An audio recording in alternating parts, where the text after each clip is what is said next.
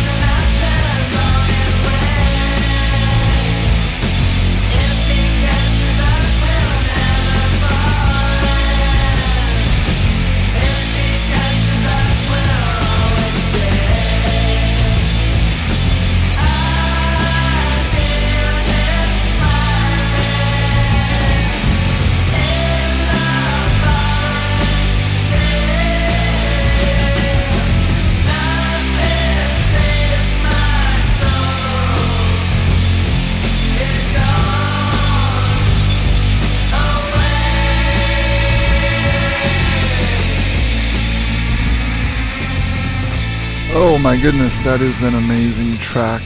The Meatbodies, if you like uh, heaviness and heavy guitar, there's uh, plenty more where that came from on the Meatbodies debut album and their most recent album. I highly recommend it if you uh, are a fan of guitar rock. This is episode 6 in my ongoing series here at DoseNation, looking into the darker side of psychedelics and psychedelic culture I've been on a little bit of a hiatus here in winter, uh, trying to get some other projects done, uh, trying to figure out where I'm going to go from here. Uh, I've been getting some great feedback from the episodes I put out so far, which I might share in later episodes. Some people have thanked me for my analysis of trends and beliefs in psychedelic culture. Other people have been moved or touched by my honesty and frankness in revealing some of the pitfalls of my own personal journey to the edge of sanity and back again. Hopefully, there'll be uh, more of that to come in this episode and future episodes. I'll try not to disappoint you along the way. There are still plenty of stories to be told. I ended the last episode with an hour long interview between D.M. Turner and Elizabeth Gips from sometime late in 1994, I would guess. I included that interview because I don't think it's available anywhere else online. I couldn't find it. Uh, the text of that interview is available at tripzine.com. We published the transcript of that interview after D.M. Turner's death. And I still have the audio tape of that interview that was sent to me on cassette back in 1996. I listened to it again while prepping the last episode because I wanted to pull some clips of DM Turner talking about DMT spirits and uh, his use of ketamine and 2CB. And as you can imagine, the whole thing was pretty eerie for me, uh, listening to DM Turner's voice again after all these years. Uh, hearing his command of the subject matter, his enthusiasm, his pride for the little details, his very patient and gentle efforts to correct and redirect Elizabeth Gips's questions when she was going off on a strange tangent. Uh, I thought it was just a very fascinating snapshot of psychedelic culture from that time, where the New Age West Coast hippie movement was sort of bumping up against the uh, rave movement.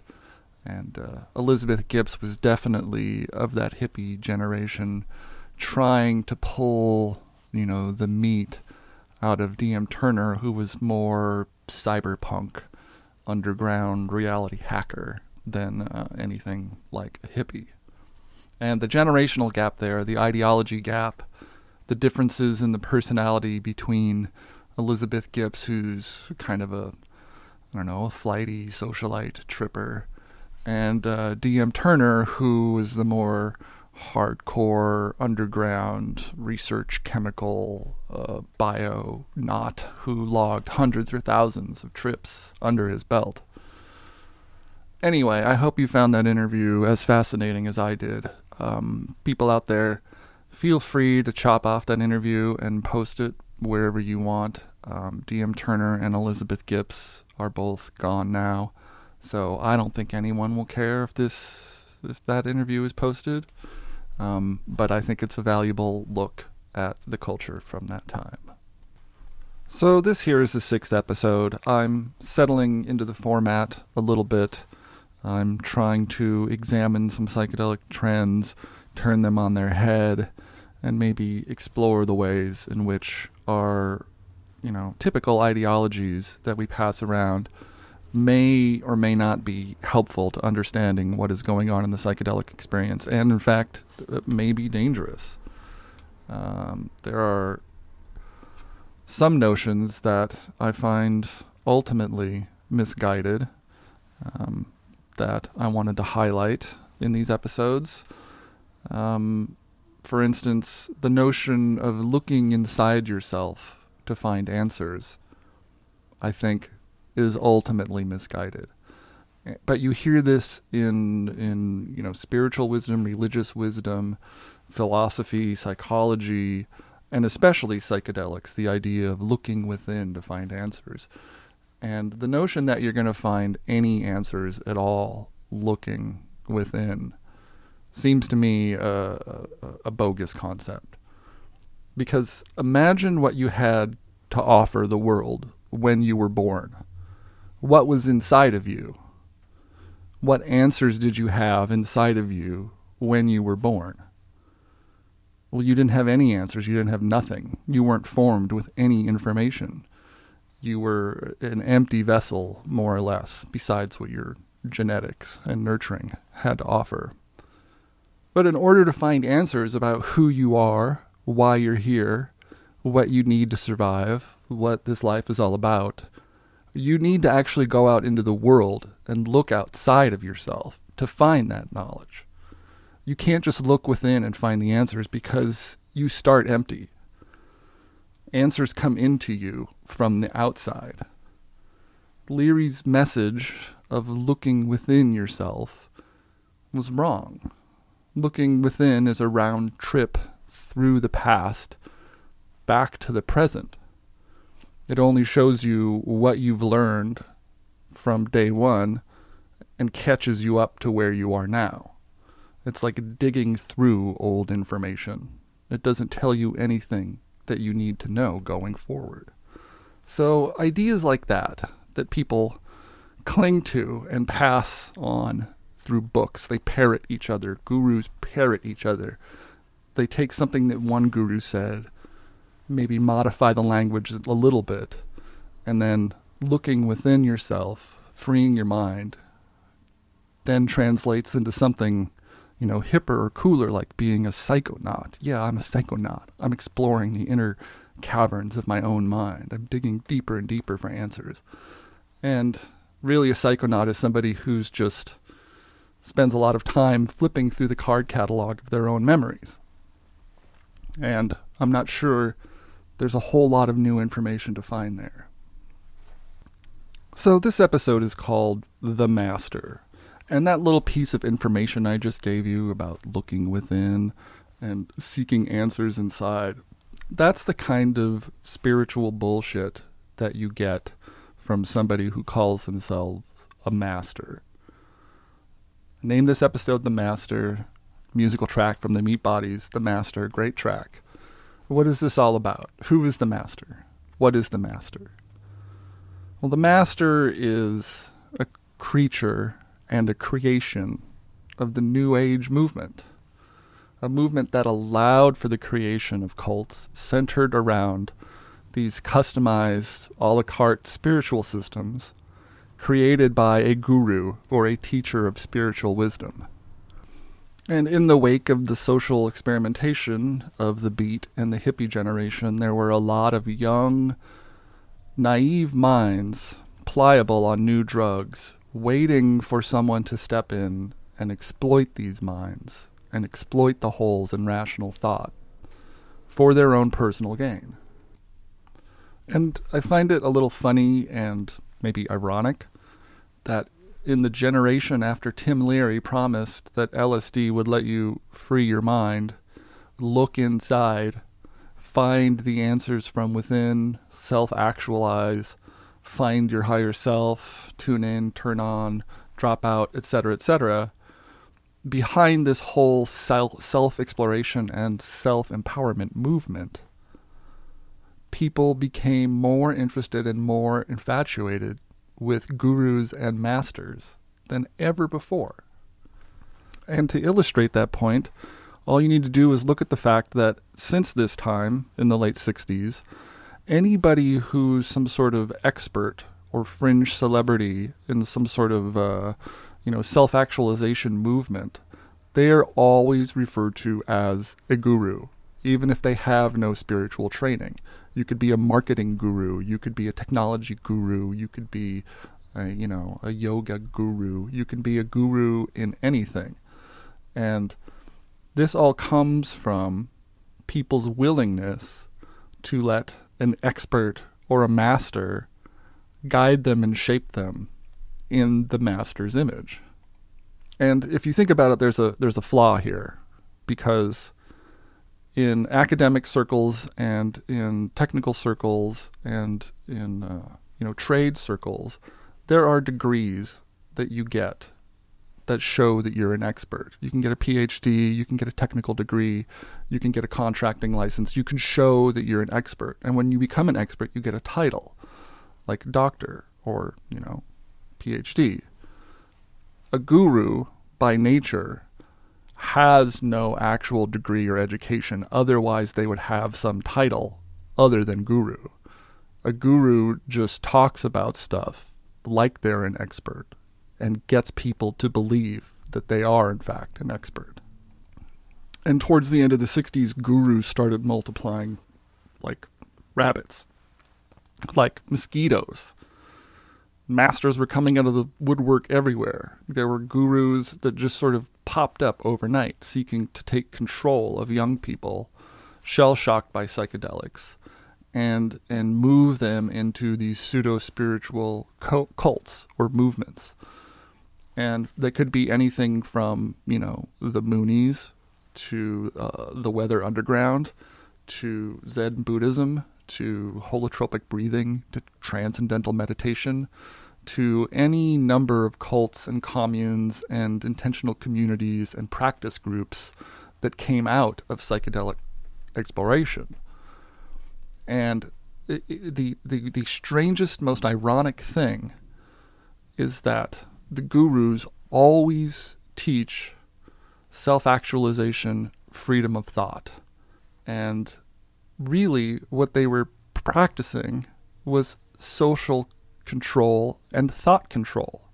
And often they would use uh, the lingo of, you know, freeing your mind and self actualizing to promote an ideology that condoned radical self experimentation, hedonism, free sex, free love, and uh, what I call the permissiveness of depravity within the context of ideology. And this permissiveness of depravity under the context of ideology is all litigated under the watchful eye of a master. And when people enter into these groups or contracts with a guru, thinking that they're being sold one thing, very often what they're receiving is the opposite of what they're being sold. They're not being given freedom. They're not being given self actualization. They're given new rules and new experimental practices to follow which is to me the opposite of freedom. It's just changing one yoke and chain for another yoke and chain. And this is what the masters do. This is what the gurus do. They convince you that the system that you're living under now is somehow not satisfying or not meeting your needs and leaving you in a state of existential despair. And if you just change up your routine and do what the master says, do what the guru says, well, then everything will be hunky dory from here on out. Because why would the master lie to you?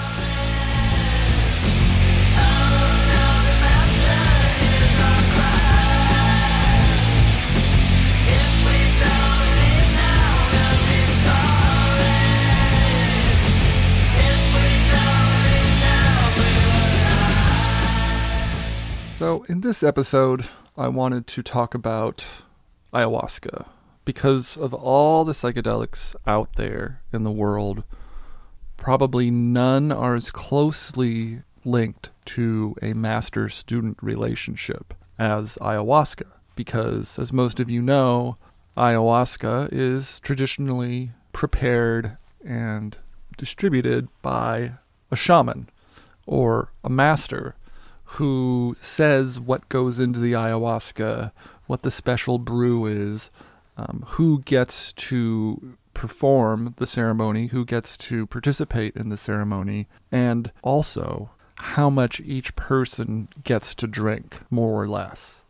So the master, the shaman, in an ayahuasca circle, or in, in the context of traditional and modern ayahuasca ceremonies, is in control of the ceremony.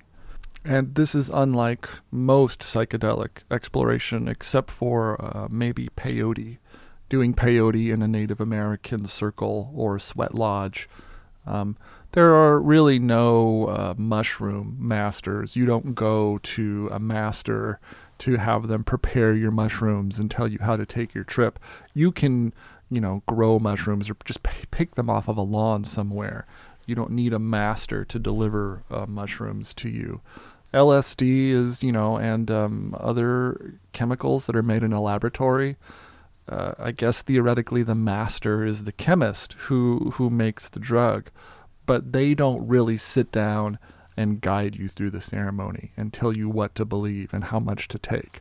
Usually with you know uh, chemical solutions that are made in a lab, once the master finishes making the substance, they're done. Uh, they don't then go out and preach and tell people taking their drugs how to use it. That is more often relegated to a guru, a cultural guru, someone like Timothy Leary, who's out there telling people what they should be doing with the drug, but not actually making the drug themselves. But with ayahuasca, there's a very special relationship with the shaman, the drug, the ceremony, and the participant. The master is essentially in control, or provides the illusion of control over the entire ceremony. And that's one of the reasons why I find ayahuasca and ayahuasca culture to be so dubious, especially in the context of this modern day ayahuasca tourism where people go seek out a master so that they can deliver some kind of promised experience, whether that's insight, healing, uh, spiritual awakening, uh, an introduction to a spirit world, or whatever. With ayahuasca, it's always I am going to go seek out a master to deliver this experience to me. Now, it wasn't always like this. Um, in back when I was coming up in the 90s, ayahuasca was not really a thing. I mean, people knew about it, and occasionally you would meet somebody who had gone to the Amazon and taken ayahuasca. Um, Peter Gorman comes to mind. He was a photographer who, I think, in the 80s, went down to Peru and started uh, studying with shaman and taking ayahuasca and sort of creating one of the first gringo outposts there in South America where people would come down and try ayahuasca in a traditional or mestizo uh, ceremony. And previous to that time, there was really very little about ayahuasca in the public information do- domain. I think the earliest cultural experience with ayahuasca is uh, the Yahe letters, where William Burroughs went to South America and tried ayahuasca and or yahe, and then uh, sent these letters back to Allen Ginsberg to tell him about his experience. Um, I'm going to quote here from the Yahe letters. Uh, this is William Burroughs. This is the most powerful drug I have ever experienced. Yahe is not like anything else. It produces the most complete derangement of the senses. And this is from a man who was a notorious drunk and opium addict. Uh, he knows from derangement of the senses. For those of you who may not be super familiar with William Burroughs, he was a, a writer and a poet in, the, the, 60s um, who kind of came out of the Beat generation, uh, was sort of adjacent to the Beat generation. Um, but one of the the stories of William Burroughs that, uh, that, that comes to mind the most and leads into this whole Yahe story is uh, the tale of how Burroughs shot his wife Joan Vollmer through the head during a stunt in Mexico. And I'm going to quote here from Barry Miles' book Call Me Burroughs. Quote, the couple were drunk in a flat above an American bar when they decided to play William Tell, Burroughs had been attracted to guns ever since his youth in St. Louis, when his father would take him duck hunting, and he carried a pistol with him wherever he went. This time he tried to shoot a glass off of Joan's head. His hand wavered, and he shot her in the head. Burroughs spent 13 days in jail before his family managed to bribe the proper people to get him released on bail. Before the case could come to trial, Burroughs skipped town, first going to Central America in search of a drug called Yahe. Now, there were different reports. Uh, Burroughs was probably drunk when he decided to play uh, William Tell and shot his wife, Joan Vollmer, in the head. An act that is so unbelievably grisly and bizarre that you would think it was fiction. You would think this is something out of a William Burroughs novel, um, some weird sci-fi bullshit about a guy shooting his wife in the head, playing a game of William Tell. But not only is this a true story, this is the entire reason that William Burroughs had to go to Central America. Now, this act of shooting his wife in the head accidentally is echoed in a film called Renegade or Blueberry which is a psychedelic western that recounts the tale of a cowboy who accidentally shoots his fiancee in the head while trying to rescue her from a rapist. Spoiler alert. We don't know that that's what happened until the end of the movie, but this accidental shooting of the fiancee is the subplot that leads Renegade or Blueberry uh, from the French comic book on this spiritual journey into the desert where he finds Native Americans who give him uh, some ayahuasca or San Pedro cactus brew to heal his psychic wounds. And uh, he has all sorts of trips through the crazy darkness of the ayahuasca world. And uh, the final shootout happens in this crazy psychedelic space. I would highly recommend this film um, as a diversion here into uh, ayahuasca lore with the special bonus of knowing that that scene, um, that reveal that uh, Blueberry or uh, Renegade actually shot his fiancee in the head accidentally, and, and the revelation he has of that horror uh, under the influence of ayahuasca, it, it rings back to the whole Burroughs thing. Why these two events are tied together in pop culture, in modern lore, I don't know, but it only adds to the craziness of, of ayahuasca's legend. So, for a long time, uh, this was the only thing that was known in popular culture about Yahe or ayahuasca.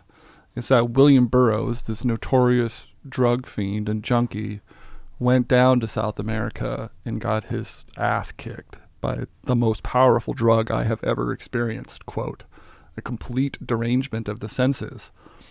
And, you know, with good reason, people felt like maybe they should stay away from ayahuasca, that it wasn't, you know, like mushrooms or peyote or LSD. It was something of a different level altogether. And I have something here in my notes. I don't know where this came from. I don't know if I wrote this or if I copied it out of something else. But um, I'm just going to read it here for you because uh, it's it's it's here in my notes and I wrote, of all the psychedelic drugs, ayahuasca is in the top two of the darkest and most deranged experiences. I don't know what the other one might be, uh, maybe mushrooms, but for me, I put it in the top two. And then I have a little poem I wrote underneath it. It says, purging the dark, embracing the light, twisting the flesh and bone like a sponge, squeezing every bit of filth out of it, as if very life depended on it. It is not sickness, it is cleansing. Oh, yes, so accurate, so true, uh, so wise. Again, I don't know. I don't know where that came from. Maybe I wrote it uh, after a trip at some point, but uh, there it is in uh, this, this list of notes that I'm going through uh, for these episodes. So in the early 90s, ayahuasca was not a thing. It was all MDMA and 2CB and research chemicals and the rave era. And you can see this reflected in the uh, interview with DM Turner, where he was really mostly interested in like smokable DMT and uh, doing things like mixing cocktails like ketamine and 2CB. That was the going thing. That was the, the thing that people were doing back then. And in the mid 90s, the rave scene kind of cracked out. All the people who had been taking MDMA for a couple years you know, kind of stopped feeling the love. There's a diminishing return on that MDMA scene, um, and it eventually spiraled out. There are some legendary tales of that scene that maybe I'll talk about in another episode. But by the late 90s, 98 or 99, a cultural shift had happened. And suddenly, research chemicals and cocktailing was out, and ayahuasca became the next big thing. And I will forward a hypothesis here that this surge of interest in ayahuasca in the late 90s comes specifically from a single point in time and space, which is the fall of 1998, when an article was published in the MAPS Bulletin entitled Ayahuasca and Cancer One Man's Experience by Donald Topping. And as I'll talk about a little bit later, this was what I call a grand slam home run for the psychedelic movement. Because in one article, you have the three pillars of psychedelic legitimacy all coming together. First, the spiritual pillar. Ayahuasca is part of a religious ceremony, and therefore, theoretically, it should be protected under the First Amendment of the United States, the Religious Freedom Act. So you have a bona fide spiritual component. Secondly, ayahuasca has a long history of cultural use. There's the historical cultural context argument that this is a legitimate practice that's been going on for generations uh, that we have no right to make illegal or delegitimize for cultural reasons. And then th- the third pillar of legitimacy is the medical argument these substances have profound use in, in medical clinical treatment of diseases, and therefore we should take another look at them. So, in this one article, Ayahuasca and Cancer One Man's Experience, you have the spiritual, the historical context, and the medical all in one place. And I'll read you a little bit here from the article um, in which Donald Topping, a professor at the University of Hawaii, with liver cancer, after surgery, decided to forego chemotherapy and try ayahuasca instead. Now, the reason he gave for forgoing chemotherapy because he said he was scared it would be an uncomfortable experience for him and he wanted to try something else. He did not want to go through the pain and discomfort of chemotherapy, so he decided to look elsewhere to find a Santo Daime group that he could try ayahuasca instead of chemotherapy for treating the remission of his cancer. And here you can see Donald Topping going against the advice of his doctor. He quoting from the article, quote, "3 weeks after surgery, I went to my appointment with the oncologist who proposed beginning the chemotherapy treatment immediately. When I told him that I had decided against it because I did not believe further assault on my body would be beneficial, he seemed miffed, perhaps even insulted. When I told him of my plan to follow a program of alternative therapies, he snickered, but wished me well.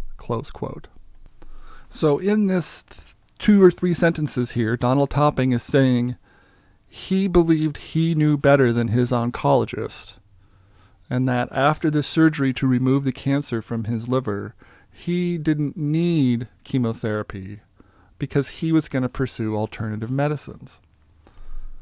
Now, I've talked to some oncologists about this, and they tell me that really the only way to get rid of liver cancer is with surgery. And Donald Topping had had the surgery. I guess, I guess he says he had maybe half of his liver removed with the cancer. But the point of the chemotherapy is not to kill the cancer in your liver.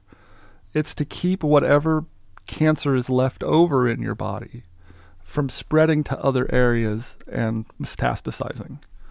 So, really, the chemotherapy is the last shot after surgery to bomb any trace of cancerous cells out of your body so that they cannot spread. So, when Donald Topping decided he knew better than his oncologist, of course the guy was going to be miffed and insulted because this is the guy's job. And Donald Topping, a professor at the University of Washington, decided that he knew better and that he was going to follow a program of alternative therapies. Well, I'm I'm surprised the doctor even allowed him to do that, but more and more doctors let people opt out of chemotherapy. I mean, you can't force somebody to take chemotherapy, but if people want to pursue alternative therapies, I guess that's their prerogative. And as a side note, uh, this is exactly what Steve Jobs did after he got liver cancer. Uh, he decided to forego chemotherapy, and I'm sorry, it was a pancreatic cancer. But after he got surgery, he decided to forego chemotherapy and take his own alternative medicine regimen, which eventually led to him wasting away and dying, as we all remember. But Donald Topping decided he knew what was best. He found a Santo Daime group and uh, he uh, took three sessions with ayahuasca in the following months. And I'll read some of the quotes from this this article talking about his experiences. First experience, quote: I saw plants, serpents, birds, and jaguar-like animals soaring, swirling, twisting, and racing at almost lightning speed throughout my entire system as they were exploring a new habitat. At first, they didn't pay any attention to me, even though I tried to stop them long enough to have a closer look. Before long, however, one of them would race up to me, pause momentarily, then rush off as though it had urgent business somewhere else. Then another would come up in my face and do the same thing. There was no time for any communication between myself and the things that I was seeing. It was though they wanted to take a complete inventory of who I was and what was going on inside me before they were ready to talk. Okay, that's from the first experience. From the second experience, quote, I again felt the presence of the plant racing through my body, peeking and poking into every nook and cranny in search of something to work on, to straighten out, to put back in order, to polish. There was a definite presence, with similar shapes, colors, and sounds. But unlike the first time, there was no message that I can discern. The plant was just busy doing its work. And I left out of the first quote that the message that he received uh, from the plant the first time was that his his body had undergone a recent trauma, which was the surgery that had really knocked him back that he needed to recover from. I don't know if he needed the plant to tell him this message, but that was that was the the, the insightful message that he got was that oh he had recently had a traumatic experience that he was recovering from. Okay. In the second experience, there wasn't a big message, but he felt that the plant was still doing its work to uh, clean out his body. In the third experience, quote, as the images and shapes began to appear, they had an air of joy and exuberance. The serpents were smiling, the jaguars were laughing, and the giant birds swooped down over me, caressing me with their outstretched wings. A parade of persons, both known and unknown, streamed by, each of them smiling and reaching out to touch me, and tell me, by look, that they loved me. As the serpents and plants twisted and flashed before me, they appeared to be smiling and reassuring me that they had looked everywhere inside of me and that everything was okay. And as the evening went on, this cycle kept repeating. Images would come directly toward me at breakneck speed, smiling and laughing, then veer off for another tour of my entire system. I heard myself chuckling softly under the starlit sky. And so by the end of his third experience, uh, Donald Topping uh, began to feel like he was healing and that the plant was was happy at, at finding no trace of, of, of any toxins or poisons in his system. And of course, I'm sure by this time uh, he had healed from his surgery uh, fairly well by that point. It, this was months after the original surgery. And then by the fourth experience, he quotes, This time the onset was much more gradual and never reached the intensity of the previous trip. The images were there birds, serpents, plants, people, but they were much less energetic, almost blase. They seemed to be telling me, We've already been this route, and we told you what we found. Let's try something new. And since I had entered the experience with a fixed agenda, the plant reacted as though it were bound. I now look upon that trip as my fault for not trusting the plant to take the lead. If ayahuasca could talk in words, I'm sure it would have told me during that first trip take the energy that I'm giving you and run with it. Latch on to one of the animals and go for a ride. There is nothing preventing you from soaring to new heights of consciousness and life. And this article ends after the four trips over a period of, I don't know, six months or a year. The article ends with a report from his doctor that his tests came back negative. His blood tests came back negative. His cancer had not returned and the doctor congratulated him for uh, finding a way to keep the cancer from returning. And what happened to Donald Topping?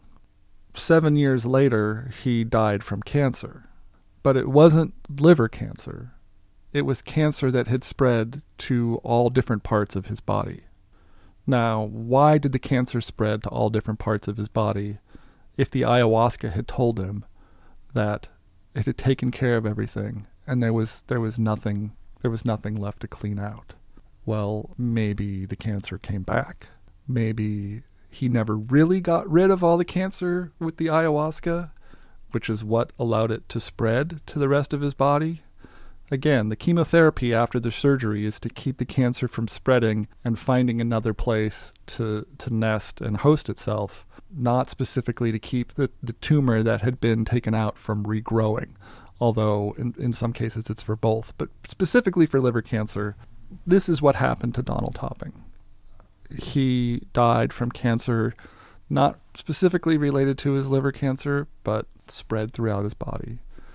Now, he was able to live for seven years after that original liver cancer, which some people call amazing, some people call typical, some people think that maybe his life could have even extended farther beyond that. I think he was maybe 71 75. I, I, I would have to go back and look that up. It's not in my notes.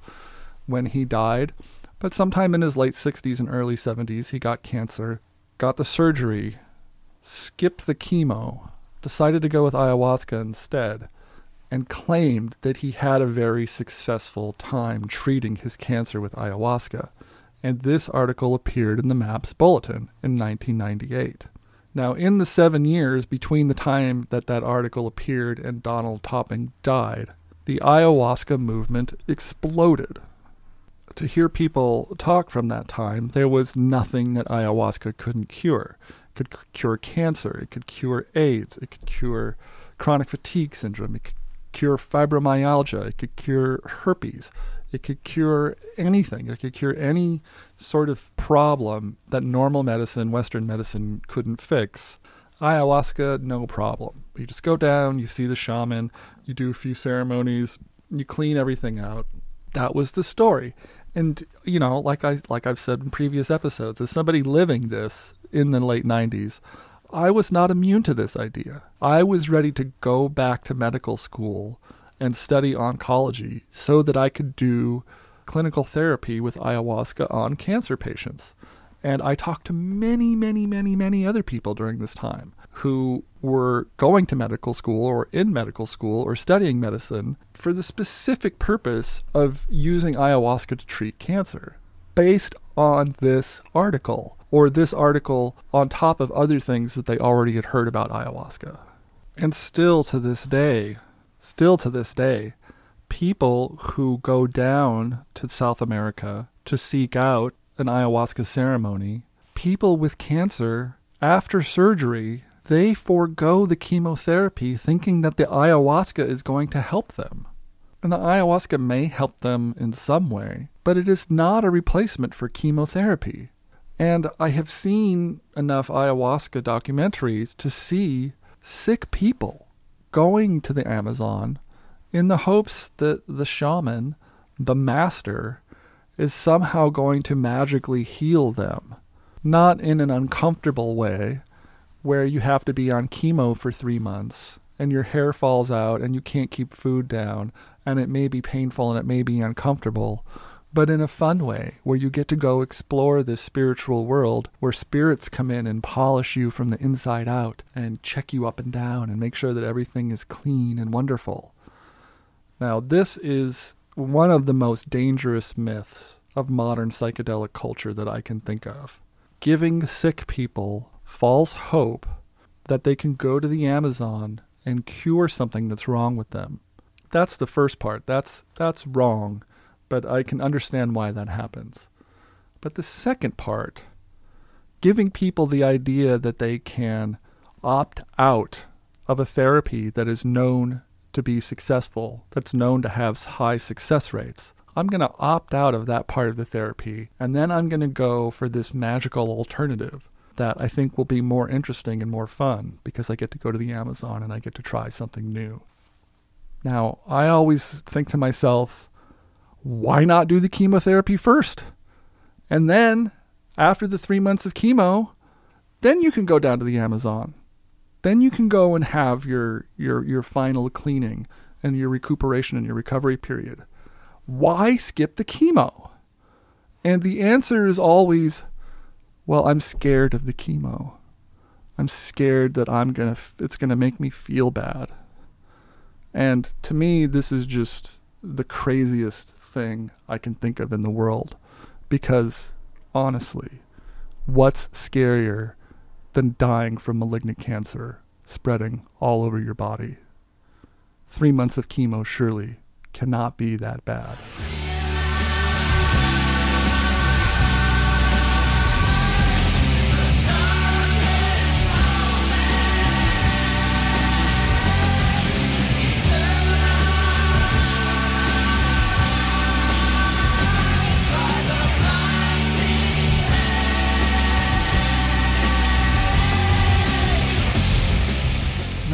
Have anything against ayahuasca.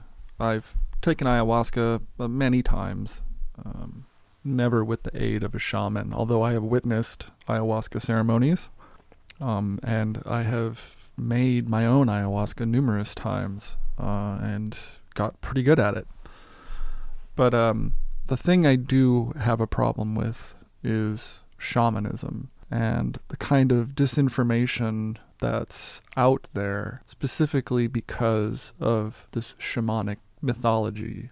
And there's all sorts of shamanism, shuar, mestizo, shipibo, uh, you know, mixes of different kinds of cultural shamanism. And I'm not here to indict all forms of shamanism. I'm specifically talking about this modern ayahuasca shamanism or ayahuasca tourism, where the shaman is elevated as a spiritual figure as opposed to maybe um, just a healer, which is what you always hear about shamanism. People say shamanism is about healing. It's about the messy business of treating sick people. And as I've been reminded by Rick Strassman and Stephen Beyer and Dennis McKenna and many others who I've had snippets of this conversation with, shamanism is not all about healing. I mean, that's one part of it, but there's also this other deep black magic, paranoid world full of witchcraft and black curses and these magic darts, uh, the virote, that the shaman sends out to do his bidding, his or her bidding. And shamanism is not specifically about using this or that plant to heal this or that malady it really does rely on this pantheon of spirit helpers to come and aid people in their healing. Uh, and I'm not talking about like plant spirits, like, oh, we're going to call in the plant spirits. No, the shaman have a whole pantheon of spirits that they call on to help them, including the spirits like Jesus and uh, Mother Mary, and uh, the spirits of Western doctors and uh, computers and robots and aliens from Mars. I mean, their pantheon goes out there. You you can you can give them any sort of of crazy cultural figure, and they probably have some sort of spirit to match that they can call upon. So when people say uh, shamanism is about healing, it's a healing paradigm, I have to think no, it's a magical paradigm. And healing is just one of the forms of magic that they they purport to be able to perform. To them, healing is not a cause and effect. Oh, you have this, I'm going to give you this. Uh, you have this symptom, I'm going to treat you with that. Uh, for some shaman, it is. I mean, I'm sure for a lot of people, a lot of shaman that do actual clinical work with people in their village, as opposed to shaman who treat gringos who fly in for a week the the original shaman are healers. That's one of the functions that they fill. Uh, they do have a pharmacopoeia of plants that they could use to treat certain things, but it's a very magical culture. It's not a scientific culture. It's not a cause and effect culture. It's a superstitious culture where ritual and outcome are not always bound by cause and effect. There's a magical prayer or a hope or a crossing of the fingers that happens in the middle somewhere where the spirits will just sort of sort out what happens. And and what you see in shamanic culture is a whole society of people synced to that same superstitious or paranoid reality where uh, the cause of disease may be a curse that the witch down the road put on you or the brujo and the cure may not be, let's take this medicine. The cure may be, oh, well, we need to send a black dart back at that brujo, and then your disease will get better. And, you know, this just boggles my mind that, that anyone would buy into this paradigm. But this is legitimately the paradigm that they use. This is part of their process. And as a Westerner coming into this magical reality, one of the hardest things to do, or one of the first things you try to do, is figure out what's real and what isn't. Because there are various powers ascribed to a shaman.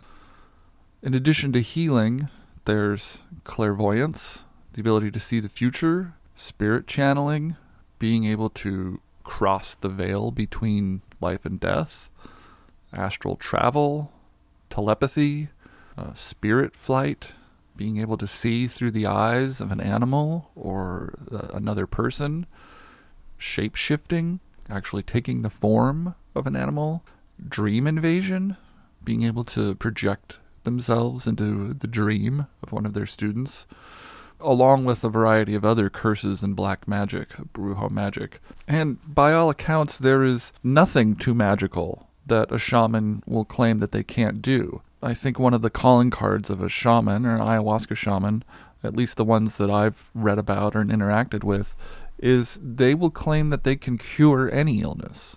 And they will claim that they can they can see all over the galaxy. They will claim that they have the powers of a god. And early European introduction to shamanism was mixed. The Spanish conquistadors who came to the New World saw witchcraft in shamanic ceremonies, but were happy to look the other way and allow it if the natives agreed to be converted to Catholicism. And they included all the Catholic saints in their rituals, praising Jesus Christ and Mother Mary alongside of their, their local pantheon of deities and spirits.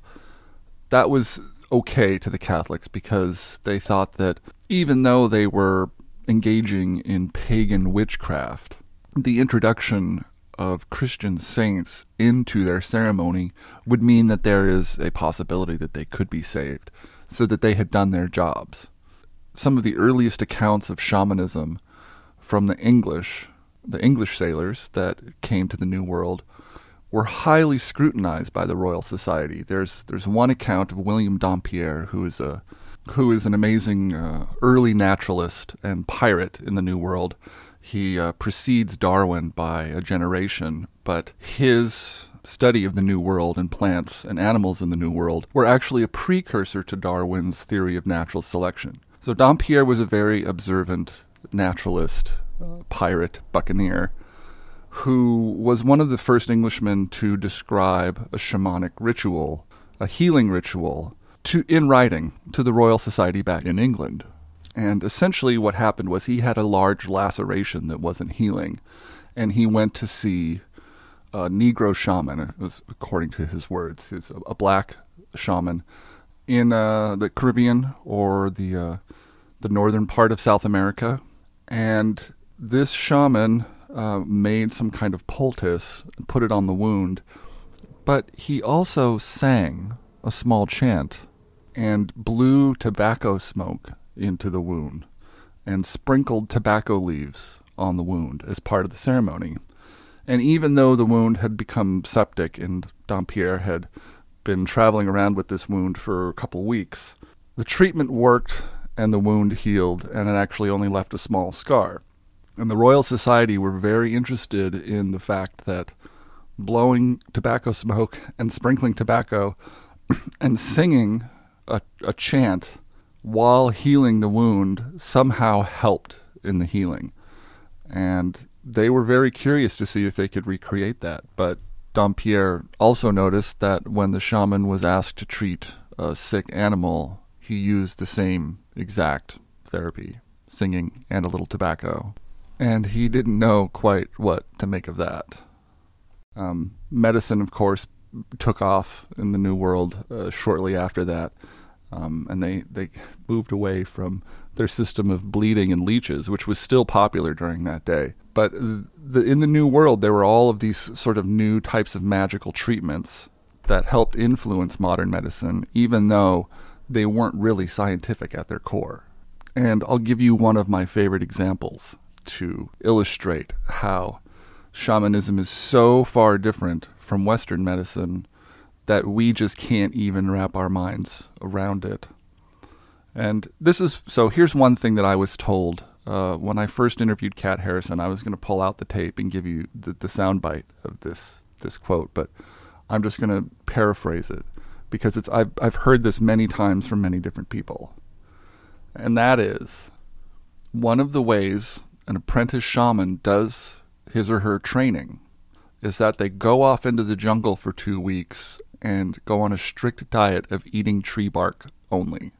And when I heard this for the first time I thought, "What? What the hell is this all about?" Yeah, Kat Harrison said that a shaman will go off into the forest for 2 weeks to be on a strict diet of tree bark because that teaches them how to heal.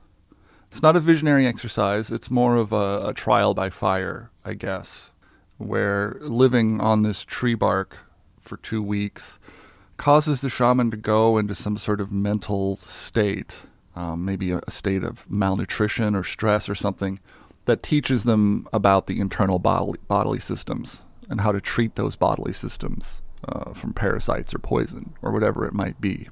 But you can understand my confusion when I was told that their medical training consists of going into the jungle and eating bark for two weeks, which does not give me a lot of confidence in their medical abilities. Because I want to flip this around and ask you that if you went to a doctor say you had a stomach pain or you had trouble breathing or you had, you know, a constant migraine, something that you couldn't cure, and you went to the doctor and you asked them what their qualifications were and what medical school they went to and where they did their residency. If they told you that they were qualified to treat you because they spent two weeks in the jungle eating tree bark, you may think twice about letting them treat you. if that is their primary qualification is they did a ritual by fire where they went out into the jungle and ate tree bark for two weeks, I don't think that would give me a high level of confidence for anybody to treat me for anything. Um, it just doesn't make sense to a Western mind that is used to people skilled in specialty practice, specialty medicine of diagnosis and treatment. Eating tree bark does not fall under the category of professional training. So the shamanic modality is completely different. It's a magical modality. The relationship to cause and effect is very loose and freaky, and it's more magic than science. So let's start with that. That's the key to it. Now, what's real about it? If it's a magical system and people claim that it works, what is the reality there behind the magical system? And this is where it gets tricky because ayahuasca shamanism or um, Amazonian shamanism may be useful for treating some ailments. That's where it becomes tricky because sometimes ayahuasca shamanism can heal. It can do the things that the shaman promises that it will, even though it's only, I think, maybe a, small handful of things that it's good for. And let me all kind of try and break it down for you here to, to tell you why I think that. There is a huge, huge part of ayahuasca shamanism that has nothing to do with drinking ayahuasca or spirits. It is all about the extreme diets that people go on, or dietas, that you need to do as a precursor to the ceremony. And I love how psychedelic people like to say dieta in Spanish as if it makes it more spiritual or more romantic. But it's just a diet. It's just a restrictive diet. You can say dieta to make it sound cooler, but it's just, you know, a very restrictive diet of bland food like plantains and yams and water with no sugar or salt or alcohol. Plantains, yams, water, just really bland, low protein food for, you know, two or three days, maybe a week before you take the ceremony. And there are reasons for that. There are reasons why there are such extreme diets. And I'll just mention and set aside the fact that many cults, when they're indoctrinating uh, new students or new members, they will put the new members on a very restrictive diet, very much like this um, plantains, yams, sweet potatoes, water, for many days, where they they put the people on a low protein, low fat diet so their energy levels go down and their resistance goes down. So it's called softening them up so that when you put them in the ritual and you give them the chance to have the revelatory experience, their resistance to that experience has been pushed down to nothing. So they have no energy to resist whatever it is that is sold to you in the revelatory ceremony that happens at the end of this dieting process. So the dieting process is a way of, you know, lowering people's energy and resistance to programming. That's the way it's done in a cult setting. The way it's done in the shamanic setting is maybe a little bit different. However, I believe that that is part of what is going on. People's inner resistance to pressure and change is lowered by the, this low protein, low fat diet that they're they're they're forced to go on before partaking in the ceremony. That's one part. Now, a very cursory examination of shamanism and the fascination that they have with dieting and purging has led me to the conclusion that the bulk, the large percentage of the entire shamanic healing methodology is to flush out and reboot the biological mechanisms that regulate digestion and metabolism. Purging and rebooting the system is their major healing modality. Now, you can say I'm being overly reductive here, but this is the not so hidden big secret of ayahuasca shamanism, which I can summarize for you in as few words as possible. The entire healing methodology is built around the approach of cleansing, purging, and resetting the internal biological processes. There are other shamanic therapies for specific problems, such as, you know, balms and poultices and herbal baths and specialized medicinal herb preparations. But the amazing bulk of internal medicine, internal medicine for treating maladies that are not on the surface of the body, the amazing bulk of backwater or traditional Amazonian shamanic medicine revolves around either purging you out stopping you up so your diarrhea stops, or controlling the flow of water and effluents through your body with specialized diets and herbal preparations. Controlling the flow of water and effluents through your body with diets and herbal preparations. Now, this is extremely important in the Amazon, of course, where they don't always have access to clean water. And and food poisoning and waterborne illness and waterborne parasites and foodborne parasites are a constant problem. Something that we take for granted in the Western civilized world is that our food is clean and regulated and it comes from sources that are not infested with parasites. In the Amazon, they don't have that luxury. Everything they eat may make them sick. So, the ability to instantly purge your system, clean it out, expel all the water in your system, stop you up and control the water flow through your body is really a life saving process for them. It's not something that is used very often in Western medicine, but it is a legitimate medical form of treatment. Now, I could make a digression here into Galen and the history of Western medicine practiced in Europe in regards to the flow of humors through the body, basically fluids through the body or spirits through the body, and how these systems relate to traditional Chinese medicine or Ayurvedic medicine or other ancient medical practices that are not part of modern medicine. These are all medicines that have to do with the movement of fluids through the body. And I'll just say for the record that a lot of the medicine in pre industrialized countries deals with the problems of gastrointestinal disorders, like I said, related to unclean water and food sources, malnourishment, dysentery, opportunistic infections, intestinal parasites, fevers, dehydration, starvation. Those are the top problems that a shaman or a rural shaman or rural medicine man or curandera needs to treat. Those are the daily stressors. Those are the killers, not anxiety and depression and cancer and diabetes and obesity and heart disease. Those are the industrialized diseases that we have to deal with. But the pre industrialized diseases are really more about keeping food down, keeping your body hydrated so that you can digest food and have energy.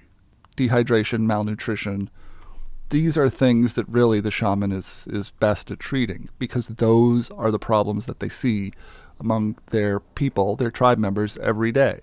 These are not first world problems. These are real third world problems, daily problems. And this is not spiritual medicine, this is rural medicine. Rural medicine for people who are poor, generationally poor, with no access to modern medicine shamanism is essentially a folk medicine for poor people who cannot get real first world medical treatment. And the things that they have to deal with diarrhea, parasites, dehydration, malnutrition, dysentery these diseases will kill you. They will kill you if they don't get treated. So, shaman in the third world dealing with rural maladies, those are what they treat best those things are what they treat best because they have a bag of tricks for all of those maladies because like i said they're the ones that, that need the most urgency in treating the western diseases that people want to treat these these spiritual maladies of depression or anxiety or you know i need to find myself or whatever those are uncommon in the rural regions where where shamans do their daily practice those are first world problems that people are looking to ayahuasca to treat. And it may be putting a square peg in a round hole to use ayahuasca to treat these problems, but that is not going to stop a shaman from saying that they can treat those problems if there are a line of people with money in their pocket waiting for that treatment. So when gringos come down to the jungle to get treated for, you know, depression or cancer or whatever it is that's giving them trouble, they're expecting some form of magic. But shamanism is not magic. It's a specific healing methodology based on purging and resetting internal systems. That is the primary tool that they have, and they use it over and over and over. They believe that if you have cancer, all you need to do is purge hard enough to get all of the cancer out of you which is kind of an insane thing when you think about how cancer works. So imagine you have a mole on your skin, a, a, cancerous mole. That's like a tumor that you can see on the outside of your body. Imagine being able to drink enough ayahuasca to cause that mole to just pop off your skin. It doesn't make sense.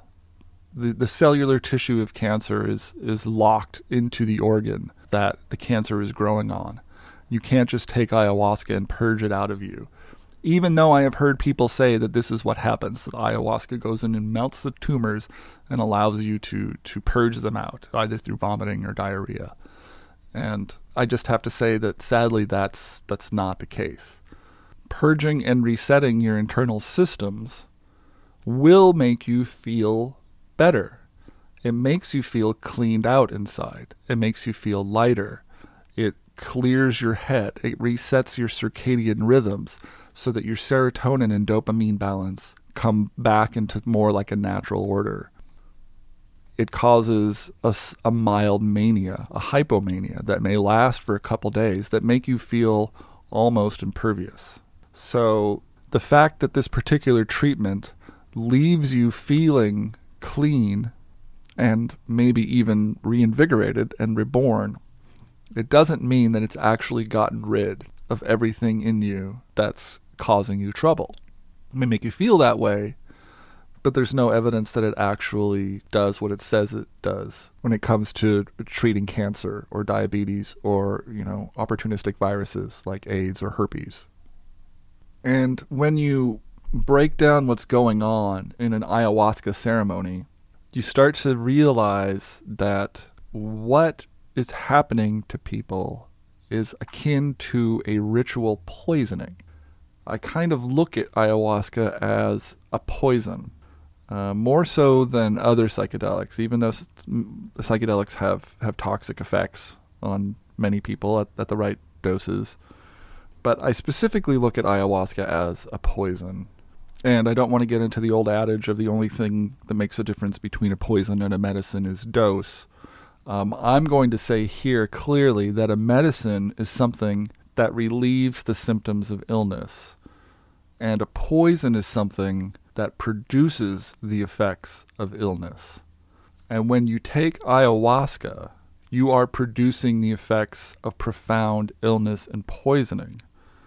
You get digestive cramps, you get nausea, you vomit, you have explosive diarrhea, you purge, you have fever like delirium, you have a, a, loss of coordination and an inability to keep yourself oriented in real space.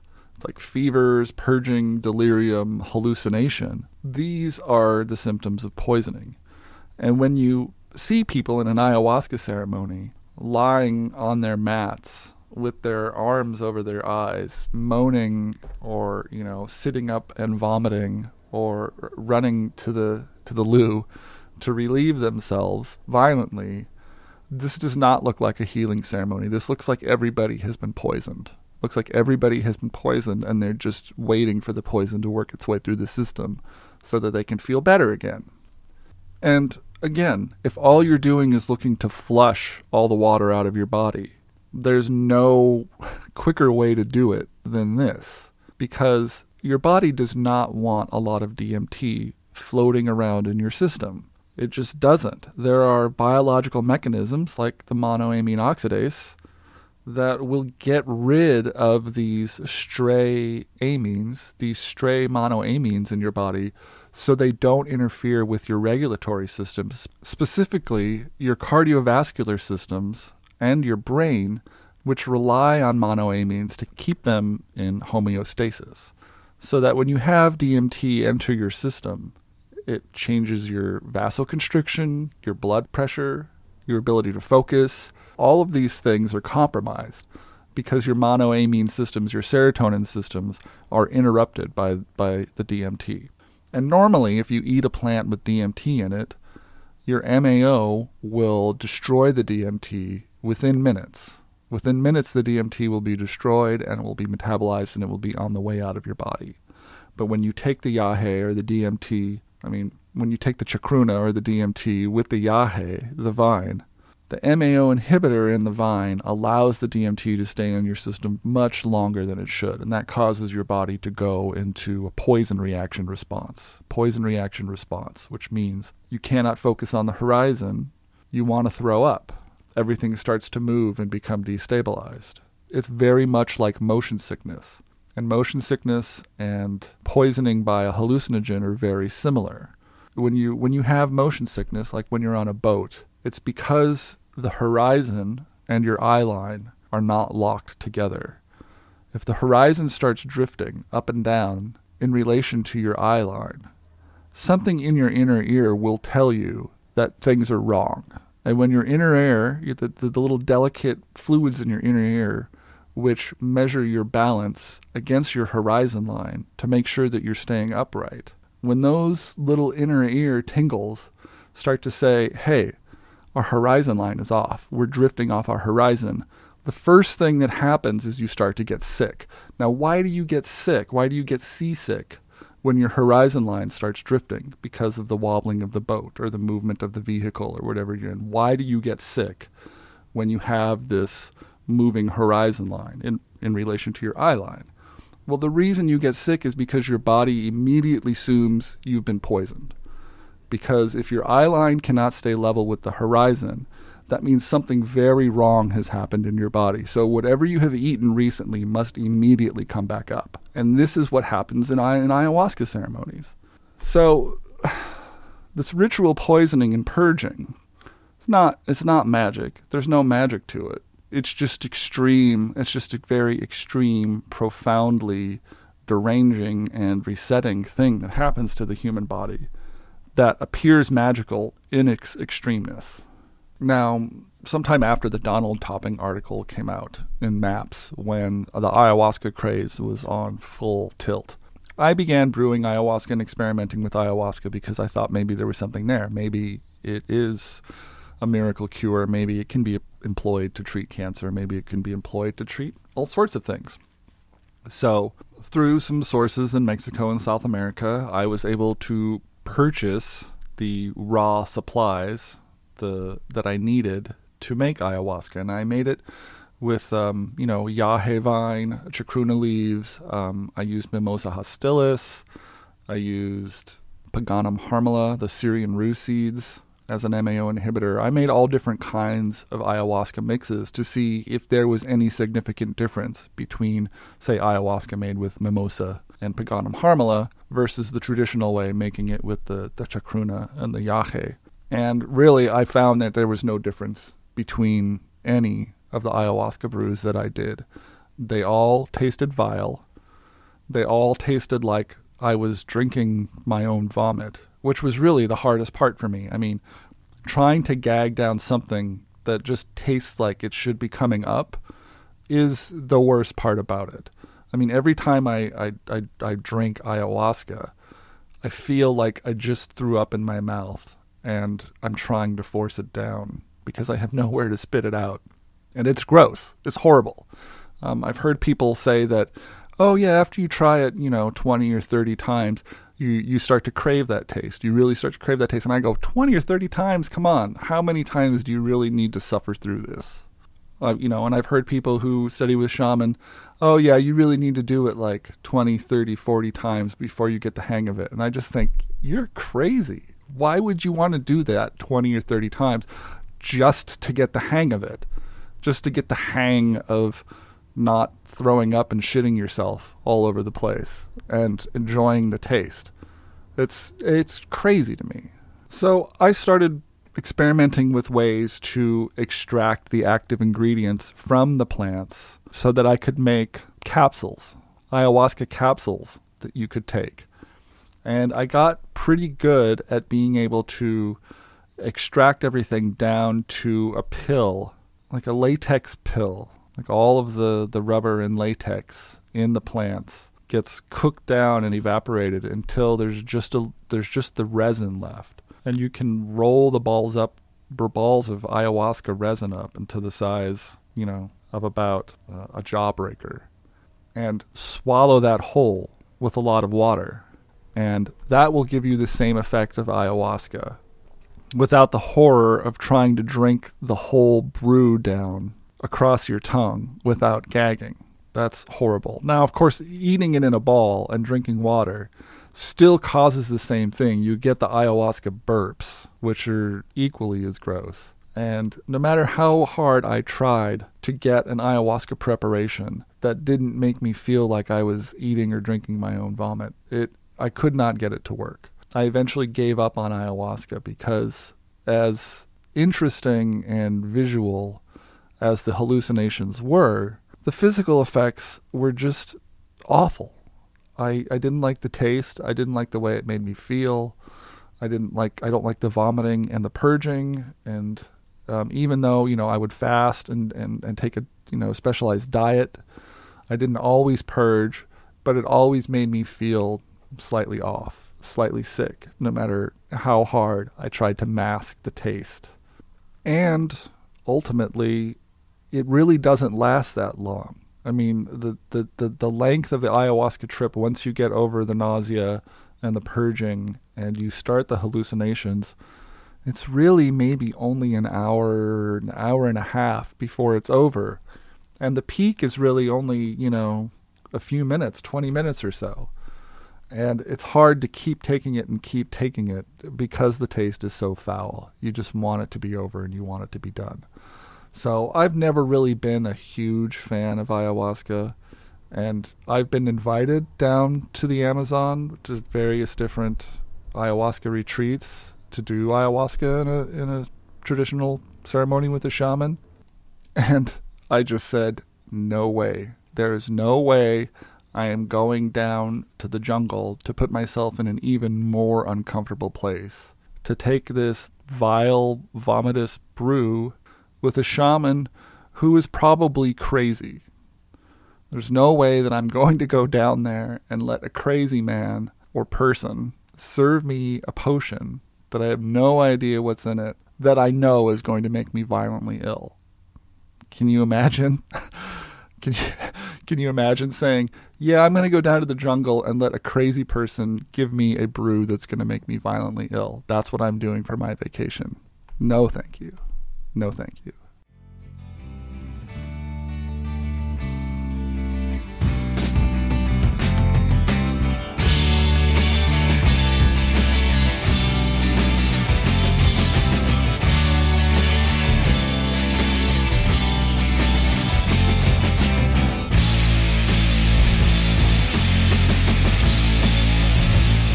If you've been listening to these 10 episodes of DoseNation and you're all up to speed so far, uh, you know the drill.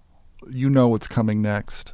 Uh, it's not all fun and games in the ayahuasca community, and it's not all healing and light, which is one of my biggest problems with the ayahuasca community is the level of propaganda and disingenuousness that the hype people in the hi- in the ayahuasca community use to paint the picture of what's going on in an ayahuasca ceremony. According to them, it's a spiritual exercise where you become one with nature and you commune with the Gaian mind. All of the spokespeople for the ayahuasca community who write the books and do the documentaries and run the retreat centers, they are all locked to the same line of BS, which is that ayahuasca is a sacred medicine. It is a spiritual medicine for healing spiritual maladies, and they will allow you to slough off the anxiety of modern culture and the depression of living in the modern age and allow you to reconnect to something more primal and profound, like the Gaian mind. And to hear some people tell it, ayahuasca is at the center of some global awakening of consciousness. Taking ayahuasca is a magical step for you. It is a practice for you. It is an exercise for you to aid in the psycho-spiritual healing of the earth. And as I've covered in previous episodes, the notion of the psycho-spiritual healing of the earth is a deluded and megalomaniacal attitude. Nobody's job is to aid in the psycho-spiritual healing of the earth. It is some kind of mystical martyr syndrome that the, New Age has taken upon themselves. They're the ones through drinking ayahuasca and meditating and mindfulness and trance dancing. They're going to save the planet. They're going to be the ones, the, the Dionysian cult of intoxication and celebration. They're going to be the ones that save the planet. They're the heroes of the day the people who go and drink ayahuasca and, and vomit and shit all over themselves. They're actually they're actually not having some sort of hedonistic retreat into the jungle, which is completely self serving and narcissistic because they really want to look within and fix whatever uh, spiritual disorder they might have. No, that's, that's, that's not what's going on. They're actually heroes saving the planet. at least according to the literature and the documentaries. And the people apparently at the center of this movement to save the world from itself are the masters, these these shaman that are apparently the keepers of the ancient secrets that will allow users of their ceremonial magic to embrace their higher selves and activate their higher consciousness so that they can become better citizens in the world or something along those lines. I don't know. It's always confusing to me when I hear people try to explain ayahuasca in something more than just recreational drug use because that's what I see. I see people going down there on vacation for recreation. I don't see people aiding in the psychospiritual regeneration of the earth and I don't see people becoming heroes or I don't even see people becoming wiser or more insightful. I just see people it's a it's a it's an interesting way to go spend a week, get high, try a couple different plants and brews, and then and then come home and go back to to life as usual.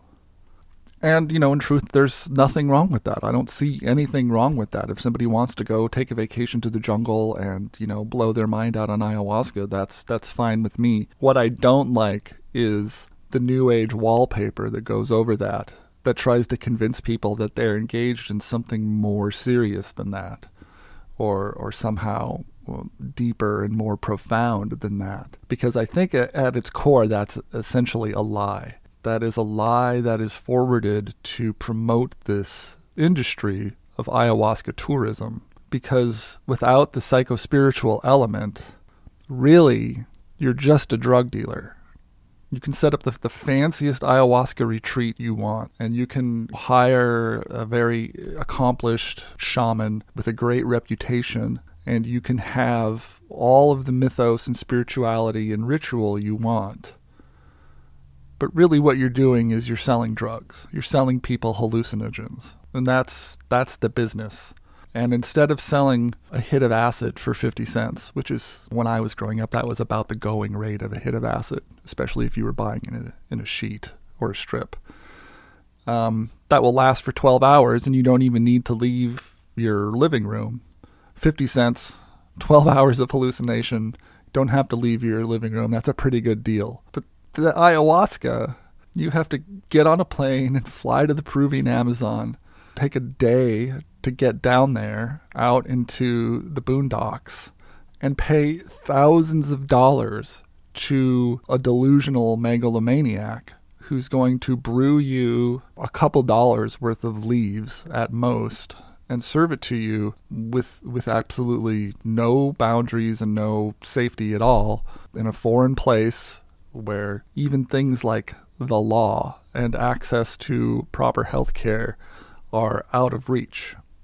And I get the sense that people are willing to do this. They're willing to go to the jungle and put their life in the hands of a shaman, of a delusional megalomaniac.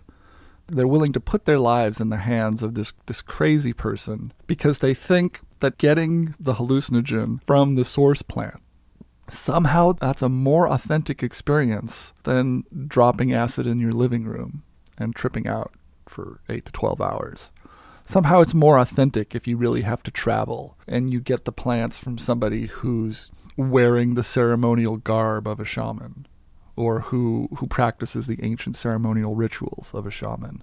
That's a more authentic experience. That's not a recreational drug experience. That's a that's a spiritual experience. And what makes it a spiritual experience is the theater, the ritual and the theater. I mean, and that's really the only difference between buying a hit of acid or a bag of mushrooms off the street or flying all the way to Peru to do ayahuasca in a ceremony. The only difference is the theater. And people can argue up and down all they want about the culture of ayahuasca and and the, sh- the shamanic heritage and the, and the cultural tradition and how it's bound together in this, you know, sacred mythology. I don't care. At its core, it's people taking drugs and hallucinating. And the reason they're going down there is to take drugs and hallucinate. And they can couch that in whatever they want, whatever kind of healing or spirituality they want. That's the core. They're looking for drugs. They want an authentic drug experience. And for many of the people who experience an ayahuasca retreat, they have a great time. The jungle surrounding is beautiful, Everything is peaceful. The people that they meet are nice and friendly. The ceremonies that they partake in are strange and arduous and frightening and weird, but ultimately rewarding in some way. And when you leave uh, ayahuasca retreat and come back to the real world, there is a sense of losing something. In the industrialized world, we've lost that primal quality of being at peace out in nature and being able to truly relax and commune. And I would submit that you could take a week long vacation to the Peruvian Amazon or upriver Amazon and not take ayahuasca just spend a week hanging out with the people and living life the way that they live their life and it would be just as rewarding an experience because it's new. It takes you out of your element. You uh, you know you need to adapt to new situations and new sensations and all of that is very it's very satisfying. You know the novelty of a new place and new surroundings and especially in a natural surrounding um, there is nothing more peaceful than that. But then you add the ayahuasca then you add the ceremony. And no matter how you try to couch the ceremony and the ayahuasca ritual in the spiritual theater, still, at its core, you cannot hide the fact that psychedelics, that hallucinogens, make people insane. Like William Burroughs said in the Yage letters, it causes complete derangement of the senses. And it doesn't matter how practiced your shaman is or how nice your retreat center is. Having people on ayahuasca with their senses deranged is an inherently dangerous thing. Ayahuasca ceremonies are inherently dangerous because you have a group of people who are all going insane at the same time. And the shaman is there to hold it all together. Theoretically, the shaman should be there to hold it all together. That's why you go to a shaman, so that you have some protection and some organization and some sort of regulation of the ritual so the insanity doesn't get out of hand. However, we know that it does. And this is something that I find really um, hard to believe or hard to swallow about the ayahuasca retreat community because I was talking to somebody uh, this is maybe about 10 years ago over email when we were talking about ayahuasca ceremonies. And like I said, over the years, I get emails, I get contacted by people who have had a psychedelic experience that's gone sideways, that's turned into a psychotic episode. And they have a bad trip, which leads to lingering effects post traumatic stress disorder, anxiety, depression. Um, I've already talked a little bit about you know, kind of the manic side effects that come along with a, a psychotic episode, especially a powerful psychotic episode.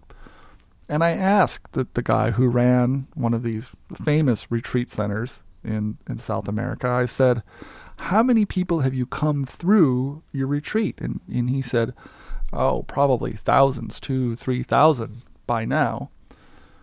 And I said, Of all those experiences that people have had down there, have there ever been any bad trips? Have there has there ever been anybody who like lost it and had a bad trip and and had to be talked down and had like a really bad negative reaction that, you know, caused like a lasting psychosis? And he was like, "Nope. Never happens." Thousands and thousands of trip? Nope, never happens. Never had customer complain. Everyone's always been fully satisfied. Never been a bad trip. And I thought, "Hmm. That seems unlikely. And then I thought, well, maybe there's something about the ayahuasca, you know, sort of the overpowering nature of the ayahuasca that keeps people from freaking out too much, kind of keeps them on the floor or keeps them from, you know, getting too crazy just because it's so somatically overwhelming. Uh, the nausea and the purging and then the delirium. Or maybe it was something about having the shaman there, you know, the, the comforting voice of the of the shaman you know, singing an Icaro and ushering everybody into the spirit realm where they can have a beautiful, wonderful time without worrying about the real world, the dangers of the real world interfering with their hallucination. But now I know that that's not true. Because I've actually met people who've gone to the Amazon to do ayahuasca ceremonies who came back with negative experiences to report either that the shaman was negligent, that they were given an inappropriate dosage, that they had a bad reaction and there was nobody there to help them, that they were they were treated badly when they had a bad reaction. They were basically set off to the side by themselves and not given any help at all. Uh, there are people who claim that they were they were ripped off, that uh, a shaman came to them and decided to sell them a very very special, extra potent bottle of ayahuasca for the low low price of 500 to a thousand dollars U.S. And upon returning home with that ayahuasca, they found out that oh, it's nothing special. In fact, it's kind of weak ayahuasca. So there are lots of things that go on Oh, and not to mention um, reports of sexual harassment and sexual abuse against women by shaman who were there supposedly to take care of them and lead them through a spiritual experience, who then, once they were deranged and high on ayahuasca, were sexually assaulted. I mean, these these are really, really horrible things that happen.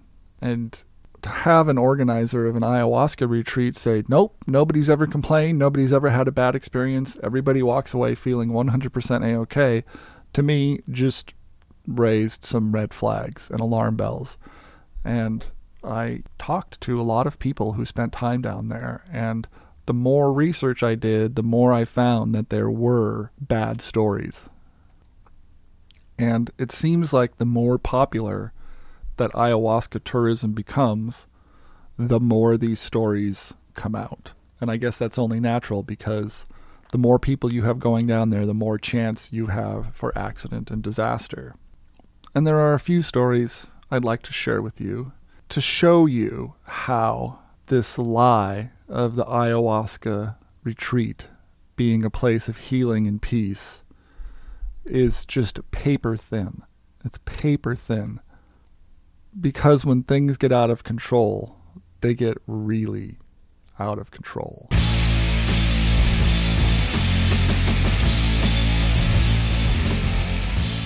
I'm going to start off here uh, reading a story about a British man named Unais Gomez. Unais Gomez is perhaps not the most famous victim of ayahuasca ceremony foul play but um, it is maybe one of the more grisly stories of foul play in an ayahuasca ceremony. And I will just read f- to you from the news report from December 17th, 2015, from Reuters in the oddly enough section. And the title of the story is Canadian Man Kills Brit in Psychedelic Ceremony in Peru's Amazon. Now, I saw this article and thought, what the hell is going on here? This sounds weird. So I'm just going to read verbatim from the article and um, come back and talk about it in a minute. Quote A Canadian man killed a British man after the two took a hallucinogenic plant brew known as ayahuasca together at a spiritual retreat in the Peruvian Amazon, authorities said Thursday. A spiritual retreat, that's my aside. I always call it a spiritual retreat. Isn't that interesting? Witnesses told police the Canadian man, 29 year old Joshua Andrew Freeman Stevens, killed the British man, Unais Gomez, 26, in self defense after Gomez attacked him with a knife during an ayahuasca ceremony near the jungle city of Iquitos. Uh, this, according to the police chief Normando Marquez um, of, of Iquitos. The article goes on. Ayahuasca is a combination of an Amazonian vine and dimethyltryptamine, containing plants that give users a psychedelic experience when combined. It is not normally associated with violence, which is true. It's not normally associated with violence. However, people do sometimes have violent reactions to psychedelics, and this is a real problem. The article continues. Witnesses said Gomez tried to stab Stevens during a bad trip. Gomez apparently used a knife from the kitchen of the Alternative Health Center, Phoenix Ayahuasca, to attack Stevens. Stevens ended up killing Gomez with the same knife, stabbing him in the chest and stomach. And the uh, final line of the very short article says Phoenix Ayahuasca Retreat did not immediately respond to requests for comment. Its Facebook page describes it as a safe place to experience plant medicines and explore the true nature of the self. Okay. Unais Gomez had a bad trip. He picked up a kitchen knife and tried to stab another person who he was tripping with. Now, the incident did not end there because the person who came under attack then got control of the knife, turned it back on Gomez, and stabbed him in the chest and stomach until he died. Now, not only does this not sound like a safe place to experience plant medicines, it also exposes what the true nature of the self is. And the true nature of the self is unpredictable. You cannot predict how someone is going to react to an ayahuasca trip. They could have a bad trip. They could have a panic attack. And in a panic attack, the true nature of the self goes primal. Fear, paranoia, adrenaline, all leads to violent attack and self defense. And I can only imagine how bad it must have been for Joshua Andrew Freeman Stevens to feel that his life was in danger. 29 year old Joshua Stevens was attacked by a guy with a knife while high on ayahuasca, wrestled the knife away from his attacker, and then stabbed him in the chest and stomach during an ayahuasca ceremony. This does not sound like psycho-spiritual regeneration of the earth. This sounds like two young men were stripped down to their most primal and violent nature where self defense and fight or flight takes over to the point where a deadly knife fight ensues. A deadly knife fight. Now, it must have been a knife fight to the death, otherwise, I don't know why Joshua Stevens would have killed Unais Gomez once he got control of the knife. But apparently, control of the knife did not stop Unais Gomez from attacking. Stevens had to stab him in the chest and stomach and kill him to stop whatever what was whatever was going on. And I have to ask myself, where was the shaman during all this? Why didn't the shaman bust out a magical Icaro that caused everybody to, you know, chill out and relax and go back on their spirit quest? why didn't the spirits intervene and you know stop this this bloody lethal violence from happening in the middle of their ceremony and the reason none of that happened is because it's all bullshit the shaman has no control over the ceremony and there are no spirit helpers to save you when you get into deep water like that everybody is essentially out on their own everybody's essentially hanging themselves out sticking their necks out on this adventure through mystical revelation that can turn horrible and deadly in a second. And the fact that these incidents are not discussed more in the ayahuasca community and are basically swept under the rug is very troubling to me. It's very troubling to me because when you're locked into this mindset of psychospiritual healing and you know communing with the guy in mind and the mystical spiritual nature of exploring the inner self it's very hard to make that party line jibe with the reality of somebody freaking out and pulling a knife and having a bloody knife battle lethal knife battle in the middle of an ayahuasca ceremony that story does not fit into the narrative of psycho spiritual regeneration and a safe place to experiment with plant medicines and explore the true nature of the self.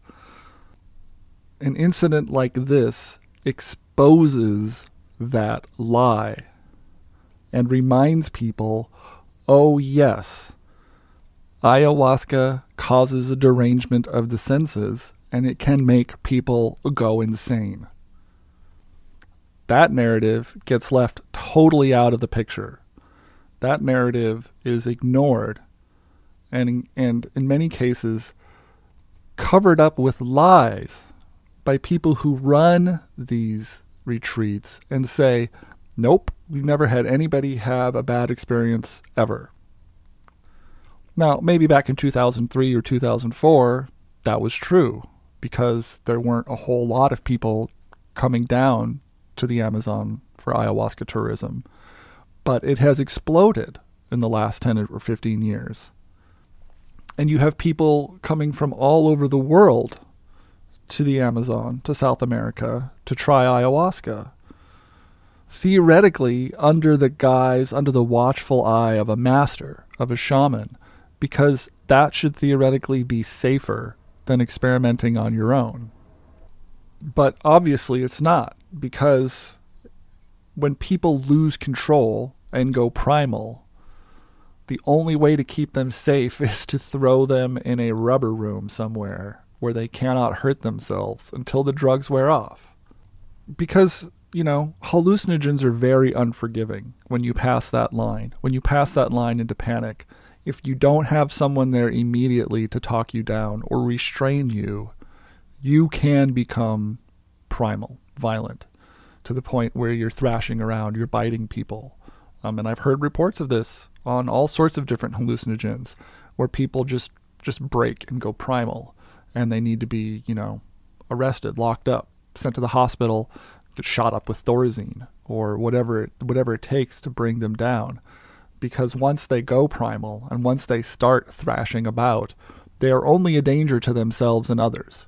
There is no good outcome from that. There is no, oh yeah, sometimes bad trips can be really helpful. No, that is not a helpful bad trip when you go primal and violent and start attacking people. That is the worst possible thing that could ever happen to you, ever. There is no putting a happy face on that. That is just out and out poison. Poisoning, overdose, derangement, lethal outcome.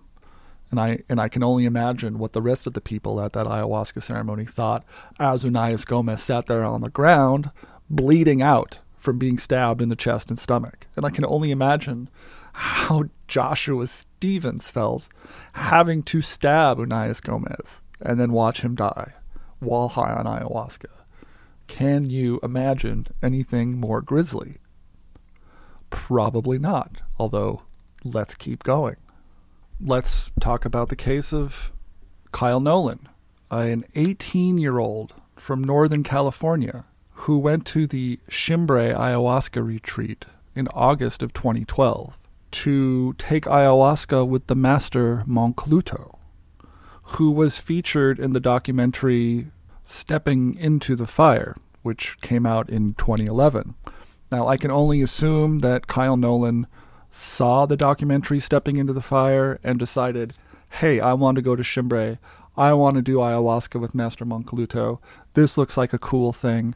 Now, in that documentary, which I've watched bits and pieces of. I don't think I've ever sat down and watched it all the way through, but I've seen enough of it to see how it follows the basics pattern of these ayahuasca documentaries where they interview people who come down to the center to talk about what they hope to find. And, you know, there is a guy suffering from cancer who is coming to Chimbre to treat his remission instead of doing chemotherapy and there's all of this mystical spiritual music playing in the background as this man talks about how this trip to the ayahuasca center is going to give him a new lease on life. It's going to show him a new way to live his life. He's got all of these things that he wants to open up his life to. And this ayahuasca ceremony is going to be not the end of his life facing cancer, but the beginning of his post cancer life. And I just find it heartbreaking that these people show up at these ayahuasca centers thinking, maybe even hoping and praying that they're going to be healed by this ancient jungle magic. When the reality is, there's no evidence that anybody who's ever gone to one of these ceremonies has ever been healed of anything. Now, I'm an atheist, I'm a materialist, I'm a very reductive person, and I have very low trust and confidence in anybody who calls themselves a shaman for a variety of reasons. And I know that people say that there are good shaman and there are bad shaman, and that anybody can find themselves under the thrall of a bad shaman who is promising to treat them, to treat their illness, as if it was possible for the shaman to do whatever it was that they desired. I had heard through the community grapevine before 2012 that Master Mancoluto at the Chimbre Center was a dangerous guy. Not only was he insane, not only was he a megalomaniac, not only was he delusional and thought that he was the reincarnation of some ancient shamanic line, but he was also very careless with the people who put their lives in his hands. He would brew dangerous batches of ayahuasca containing datura or toe and other secret ingredients that he thought gave his ayahuasca an edge over other people's ayahuasca. He also didn't conduct a regular ayahuasca ceremony like most shaman. He would start the ceremony, give everybody the ayahuasca, let them drink, and as the medicine started to work, as it started to come on, he would release everybody in the ceremony out into the jungle to just wander around on their own. Because according to him, that's the way that they would learn the most. And if you've seen the documentary, if you've been to Chimbre, if you've seen pictures of Chimbre, you know that there is a, a large tower like structure where the ceremony takes place. And once everybody has taken the ayahuasca, they are allowed to leave the tower, walk down to the river or walk down to the jungle, and just wander around high as a kite in the middle of the jungle, sometimes in pitch black darkness. And Mancoluto says it's perfectly safe because up in the tower he stays in telepathic contact with everybody in the ceremony. So he can protect everybody from what's going on using his, his super magical shaman telepathy. Again, he was delusional. All these guys are delusional. I don't place Mancoluto higher or lower than any other shaman, even though I had heard warnings about this guy previously.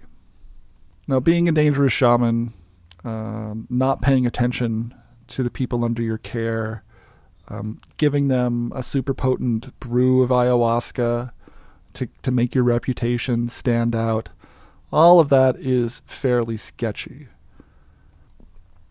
And people in the ayahuasca community had voiced their concerns about Mancoluto and the reckless practices at the Chimbre Center. But the people who ran the Chimbre Center were so petty and defensive that they thought that their competitors were just trying to smear their reputation because it is a competitive market. There are a handful, maybe a dozen ayahuasca retreat centers, all competing for the same small pool of ayahuasca tourists. And Chimbre Center had this great documentary, Stepping into the Fire, this great tower where, you know, people could have this magical experience. And this famous shaman, Mancoluto, who is going to give you the most powerful ayahuasca experience available. Now, enter 18 year old Kyle Nolan. Imagine this 18 years old, barely an adult, um, going down to the Amazon, presumably for the first time, to try this wonderful experience. Now, I don't know how he talked his parents into letting him go down to the Amazon to take ayahuasca. Maybe they watched the documentary together. Maybe his parents for being from Northern California were kind of hippie and new agey and thought that maybe this would be an interesting experience for him.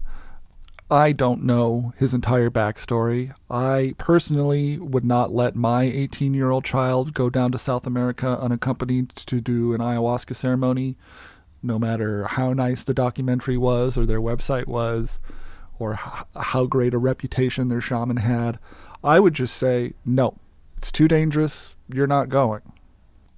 But apparently, um, Kyle Nolan and his parents were under the impression that ayahuasca was, quote, perfectly safe and that it was a spiritual exercise and that the retreat was a safe place for exploring the inner self. And this is all fine and good, and I'm sure that Kyle Nolan and his parents were expecting that he would have a magical experience and return back changed and full of spiritual energy and ready to start his adult life with a new open heart and spiritual wisdom. But then all that hope and expectation, I'm sure, instantly evaporated when Kyle Nolan's plane home landed and he was not on board that plane. Kyle Nolan had gone missing.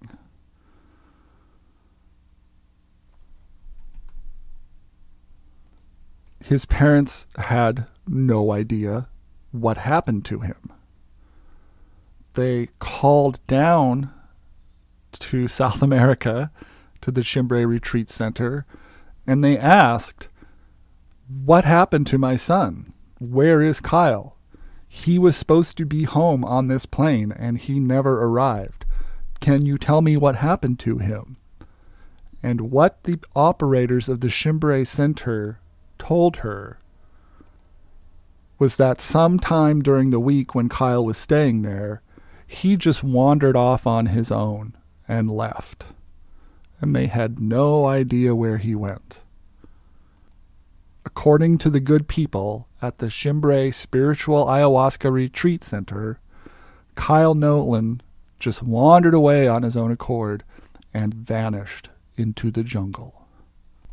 And I don't know how many of you out there are parents, but I just want you to think about this for a second and put yourself in the shoes of Kyle Nolan's mother talking to the Chimbre Retreat Center on the phone and learning that her son had disappeared into the Peruvian jungle. And instead of returning home with newfound spiritual insight, and a life experience that he would take with him into the rest of his adulthood. Kyle Nolan, her baby boy, was gone.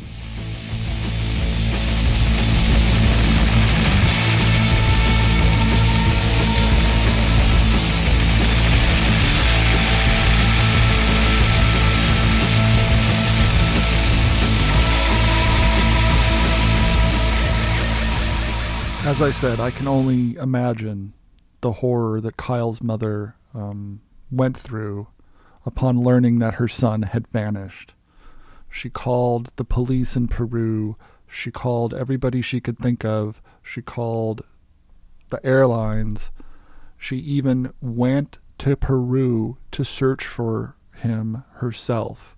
She went to the Chimbre retreat center and she confronted the operators and Mancoluto and demanded that they tell her where their son was. And I personally would not believe any of this myself if it wasn't so well reported. There is a posting on the DMT Nexus from a member named Forrest, who was staying at the Chimbre Retreat Center the week after Kyle Nolan was there.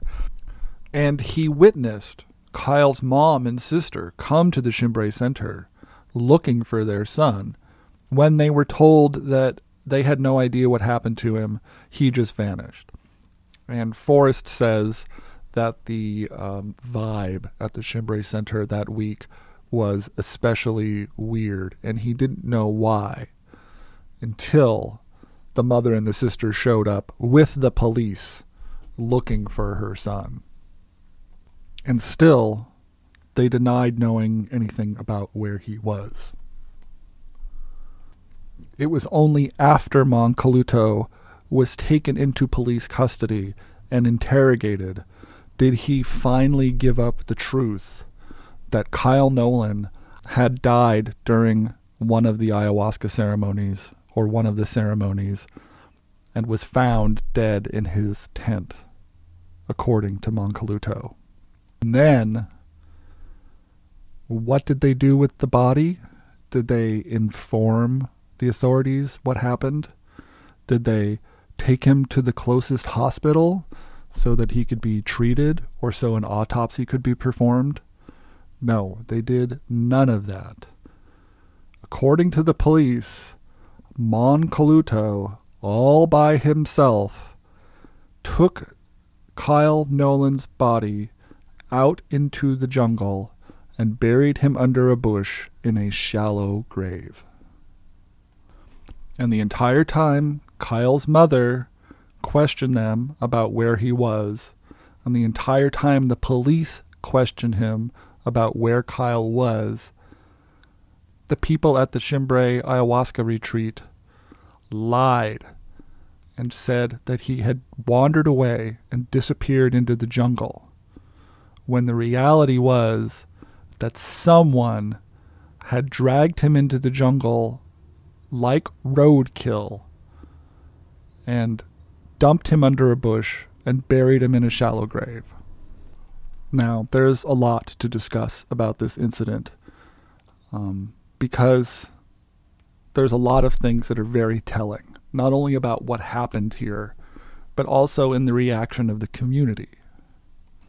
I watched all this unfold in real time in 2012, and I watched the news articles and the comments threads on the boards where people post about these sorts of things.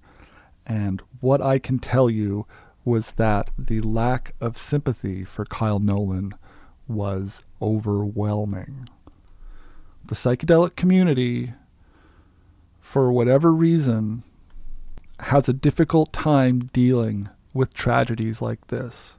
And I think it is because every time someone dies in an ayahuasca ceremony, it is an assault against the legitimacy that they are so desperately trying to establish for the ayahuasca ceremony.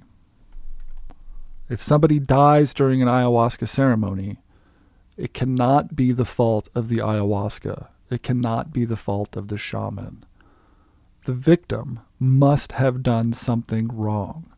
And you will see this if you do any research on this and you look at the comments threads on all of the all of the uh, chats and discussions related to this case. You will see over and over again people trying to fight this tragedy with knowledge.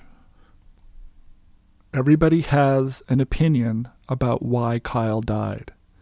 Maybe there was Toe or Datura in the ayahuasca They caused it to be super potent. And this is a really dangerous thing that only the, the bad, irresponsible shaman do. So it wasn't ayahuasca, it was this, this nasty datura that was put into the drink that caused Kyle to die.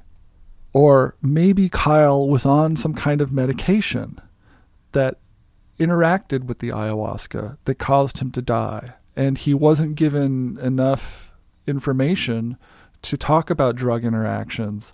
And so it wasn't the ayahuasca's fault, it was some interaction with a prescription drug.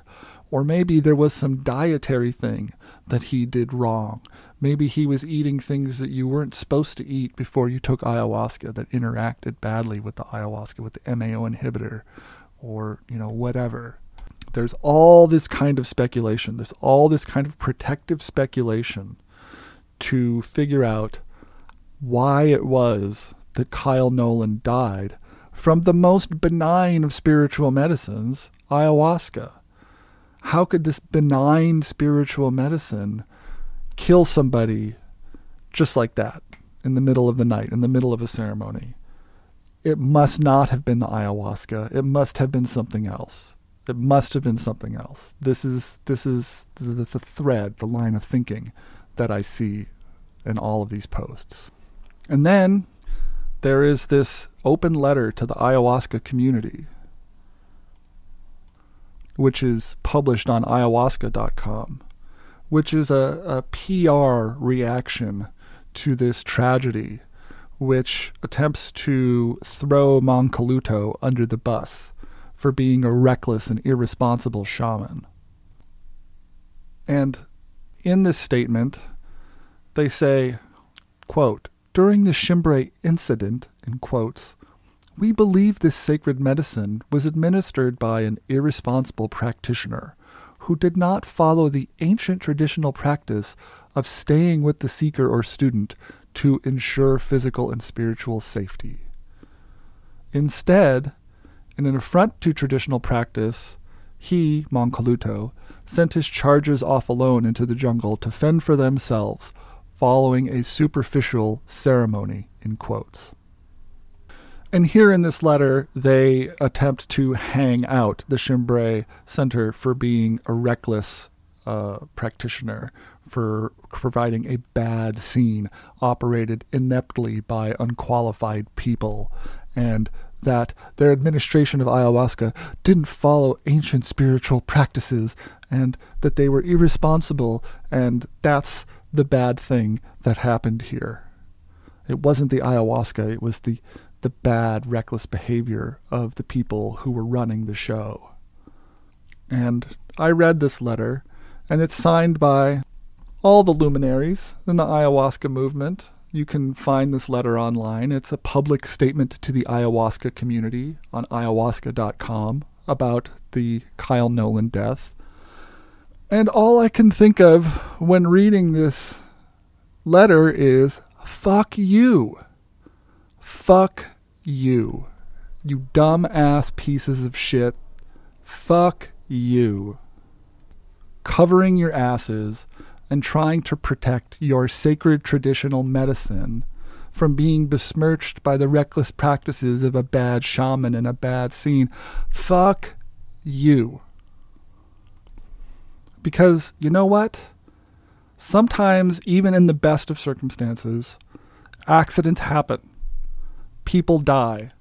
The unforeseen, the unthinkable, the terrible thing happens. Someone dies. And when someone dies in your care, someone has to take responsibility.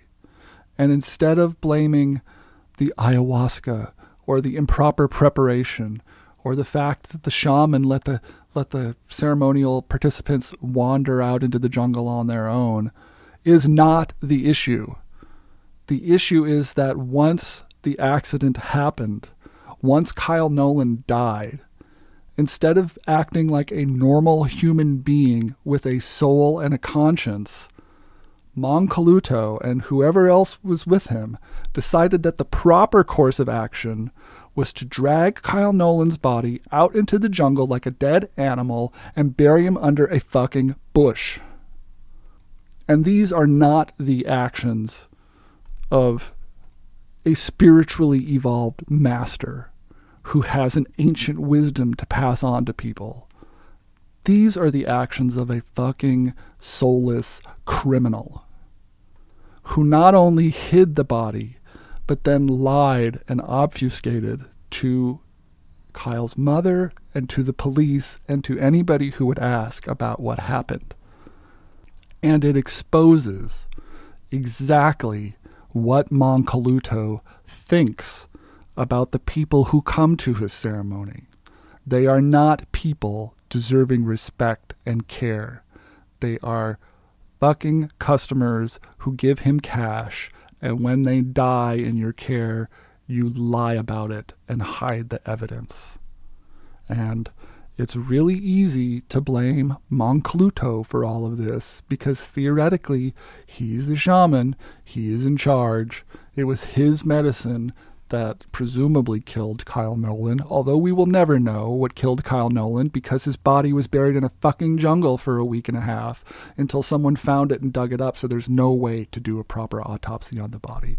And in fact, his parents tried to raise $10,000 on a crowdfunding site to have the body brought home so a proper autopsy could get done. I'm not sure that ever happened, but that's really the point that they were at is that they were trying to crowdfund enough money to bring Kyle's body home just so they can get an autopsy to figure out what happened. And of all the comments I see in all the chatter on this discussion, there's, oh, do we blame the ayahuasca? Do we blame a drug interaction? Do we blame Mancoluto? Do we do we blame the poor practices and the reckless nature of the ceremony? Fuck all that. Nobody is talking about the real crime, which is burying the body and telling the parents and police to go fuck off because they didn't want to deal with it. Now, Mancoluto got hung out to dry for this. He he was he was prosecuted, arrested, he went to court, and he was sentenced to five years in prison. And I can only assume he's still there. But this was this happened in 2012, so maybe he's out by now. I don't know. There's not a whole lot of information out there on him, and I didn't really feel like doing the research to figure out where Mancoluto is now because I could give a shit about that asshole. But what I find really interesting about this whole story is that if you watch Stepping into the Fire or you watch any video snippets of Mancoluto doing his thing, you will realize that Mancoluto is about five foot five and 120 pounds. He's not a big guy. Kyle Nolan was a strapping 18 year old dude, probably 5'10, 170 pounds. You do the math. How did Mancoluto by himself drag Kyle Nolan's body out into the jungle and bury him. I say, impossible. I don't know if any of you have ever tried to pick up an unconscious or dead body. Even if they are a similar weight or even 20 or 30 pounds lighter than you, picking up a dead body and moving it by yourself is an extremely difficult thing to do. In fact, it's almost impossible unless you have a way to get the body up onto your shoulders so that you can fireman carry it to where you need to take it. So the story that Mancoluto, all by his lonesome, found Kyle Nolan's body and then took it upon himself to, with superhuman strength, grab the body, pick it up, and take it into the jungle and bury it all by himself, I find incredulous. It is not believable. Mancoluto had to have help from the people at the Chimbre Center burying Kyle Nolan's body, hiding it, and then lying to everybody about it. He could not have done it by himself. However, he, as far as I know, was the only one who had to face charges for this crime. And I don't see anybody talking about that. All people in the community care about is protecting the reputation of ayahuasca and ignoring the crime, the common crime that this shaman and his helpers committed in burying Kyle's body and then lying to his mother about it as if the consequences just didn't matter. And so when I say these guys are delusional megalomaniacs, and crazy and that I would never put myself in their care. This is why. Because when shit goes wrong, they have no control and they don't want to take any responsibility and they don't give a fuck about you. And that's the truth. And I can hear many people out there saying, oh, but James, this is just one isolated incident and people knew that Mancoluto was bad before this happened. And they even, you know, had sent warnings to the Chimbre Center to say, cut it out. You're being dangerous. As if that makes up for the fact that there was a crime committed here. And that the crime showed absolutely no sympathy or regard for human life at all. And Sadly, this is not a one time incident. Kyle Nolan's case may be one of the most famous ayahuasca deaths just because of the horrific nature of what happened and because of the pre existing reputation of Mancoluto for being a bad shaman or a reckless shaman.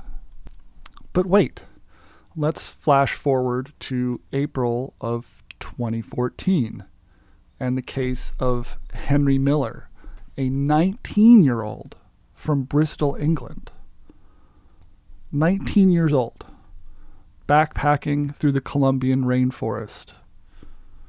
19 year old Henry Miller from Bristol backpacking through the Colombian rainforest. While staying in Putumayo, Henry was told that a fun thing to do was to go off to one of the local villages and drink ayahuasca with the local shaman. And being an adventurous young lad, he decided that this was something that he wanted to do. So Henry Miller goes out into the Colombian rainforest and finds a shaman who will give him the ayahuasca ceremony over a period of many days. So he does one ceremony and videotapes some of it and has a pretty good time. And he decides he's going to do a second ceremony the next night. And that's when the problem started. According to a news article from the Telegraph, quote, a fellow traveler has told how Henry made animal noises and tried to fly after taking the drug, which is said to create hallucinations more extreme than those caused by LSD, ketamine, or magic mushrooms. The witness said he wasn't speaking, he was lashing out with his hands and feet. Then he started making weird animal noises, pig sounds, and at one point he tried to fly.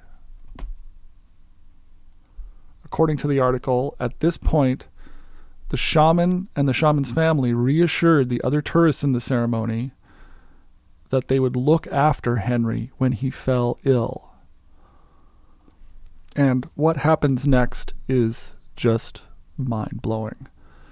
Because while high on ayahuasca, Henry Miller is packed onto the back of a motorcycle and sent off through the jungle, presumably to be taken to a hospital for treatment. But somewhere along the way, Henry Miller didn't make it. And his body did not wind up at the hospital. It did not wind up at a police station. It did not wind up anywhere. It was found by the police a day later, dumped next to a nearby dirt track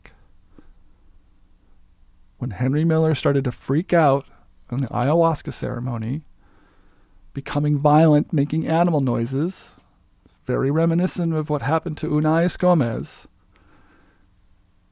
This this was even his his second trip. This was Henry Miller's second ceremony, so he knew, already knew what to expect from the ayahuasca.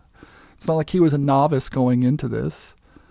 On his second ceremony, he starts to freak out, goes primal, starts making animal noises, lashing out with his hands and feet, trying to fly. The shaman says, Oh, there's a problem here. Let's get him out of here. He's packed onto the back of a motorcycle, sent away, presumably to take him to the hospital. And what happens? His body is dumped in the jungle like a fucking animal. Like a deer that was hit by the side of the road a motorist just dragged him off, put him by the side of the dirt track, called it good.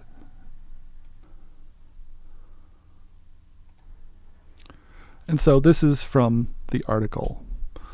Ricardo Suarez, the Putumayo police commander, said evidence suggests the shaman leading the ceremony sent Henry to a hospital on a motorcycle with two young local men, but he died en route. Quote, Everything indicates the two young men panicked and left him on the side of the road, Mr. Suarez, the police chief said. So, here's the deal. You can say whatever you want about the spiritual ceremony, the healing wisdom, um, you know, the ancient traditions, etc., etc. But when stuff goes sideways, none of that matters anymore. All of that stuff is exposed as a nice lie. And you can say to me, oh, James, these are just two isolated instances. And, you know, when a gringo dies in your ayahuasca ceremony, maybe maybe they panicked Maybe they, they didn't know what to do. Maybe they were they were scared. Maybe they thought, you know, they would be in trouble if they told the police that this guy died. Maybe, maybe, maybe, maybe. My response is maybe these people should have acted like human beings. Maybe these people should have acted like they actually gave a shit about the people that they were giving ayahuasca to. Maybe these people should have acted like they were spiritually mature people with a conscience who knew better than to just leave a dead body in the jungle. And maybe I'm being a cultural elitist. Maybe that's what you do with dead bodies in the jungle. Maybe when somebody dies in the jungle, it's just common procedure to drag their body out and leave them. Uh, maybe when somebody dies in an ayahuasca ceremony, the proper procedure is to, you know, bury them in a shallow grave because that's what the spirits want. But I find it hard to believe that even in their culture, even in the, even in the Amazonian culture, even in the most primitive backwater tribal culture, that this is okay. This is not okay anywhere. When somebody dies in your care, you take responsibility and you make sure that that person's body gets back to where it belongs so that their mothers and parents, their relatives and friends don't wind up worrying about what happened to them. I mean, the fact that this has not only happened once, but now twice is just incomprehensible to me. And how anybody can can just ignore these instances and go on spouting the line about ayahuasca being a spiritual medicine for, you know, reaching a new level of consciousness, I just have to say fuck that. These shaman who use ayahuasca as as a as a tourism as a tourist attraction they are not spiritually advanced. They do not have any greater spiritual authority than you or I. In fact, I would suggest that many of them are probably morally bankrupt and don't have any care what happens to you at all. All they care about is how much cash is in your wallet and how much drug they can give you without killing you. And you know what? If they make a mistake and they accidentally kill you, maybe it's your fault. Maybe it's your fault because of a drug interaction or because of something you ate. It can't be ayahuasca's fault. Ayahuasca is a sacred healing medicine. Ayahuasca is pure. If you die on ayahuasca, it's because you've got some conflict with the spirit world. You were supposed to die. These are the these are the weird, twisted, logical knots that I see people in the psychedelic community going into. They can't come to grips with the fact that everything that they've been told about shamanism as like an evolved spiritual practice is bullshit. It is bullshit. These guys are just getting high in the jungle off of their local shit. And if you want to come down and, you know, get high with them on their local shit, they're fine with that as long as you have cash. But you know what? If you die, then fuck you. You're on your own. We're just going to dump your body because you know what? You're a dumb shit gringo. You're in over your head. The spirits don't care about you your spiritual evolution only leads to a shallow grave.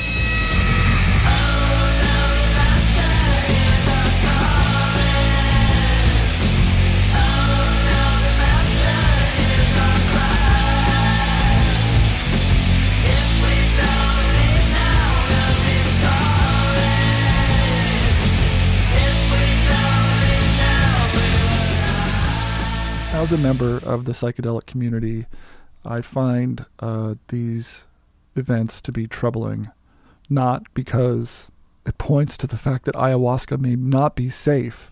No. It points to the fact that the people who claim to be spiritual practitioners are maybe not the greatest people in the world.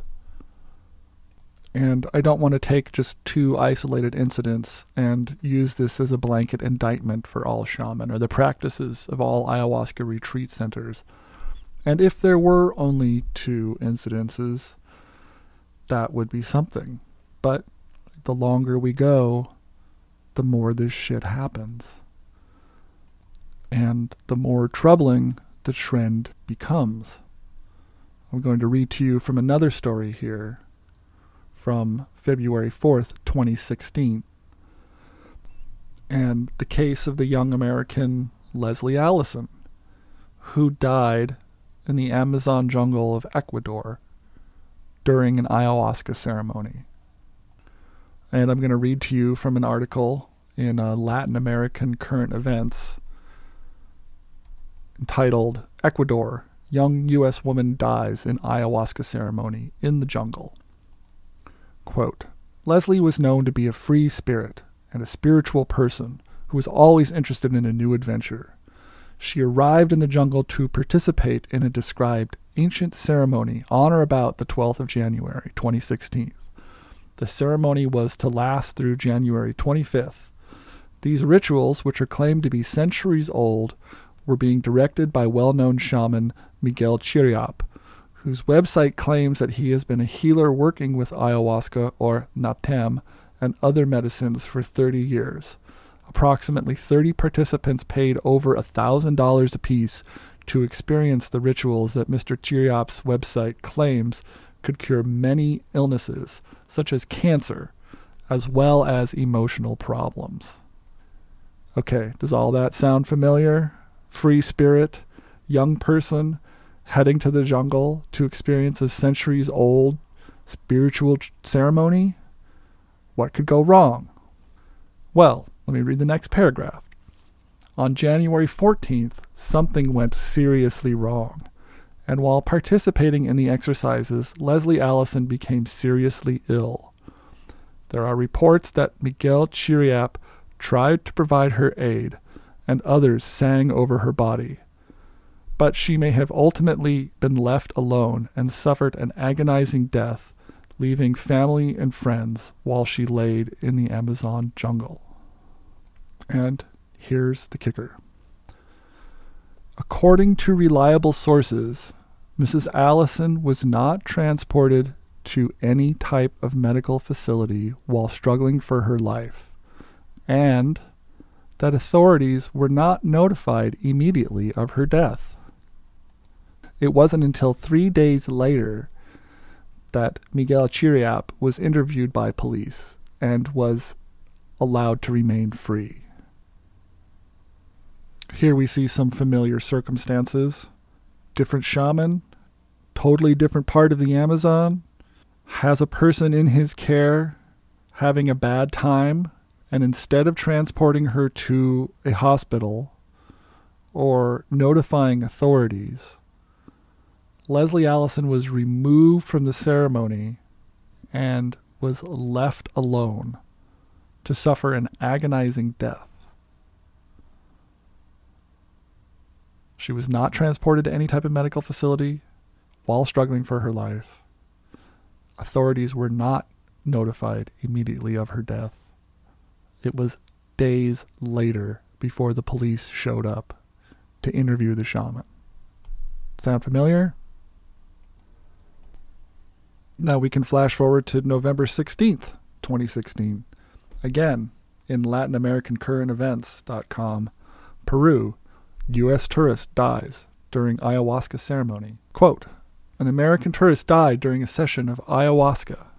The National Police found Christina Melissa Jenkins, 41, lifeless, leaning against a wall and lying on a bed on the floor.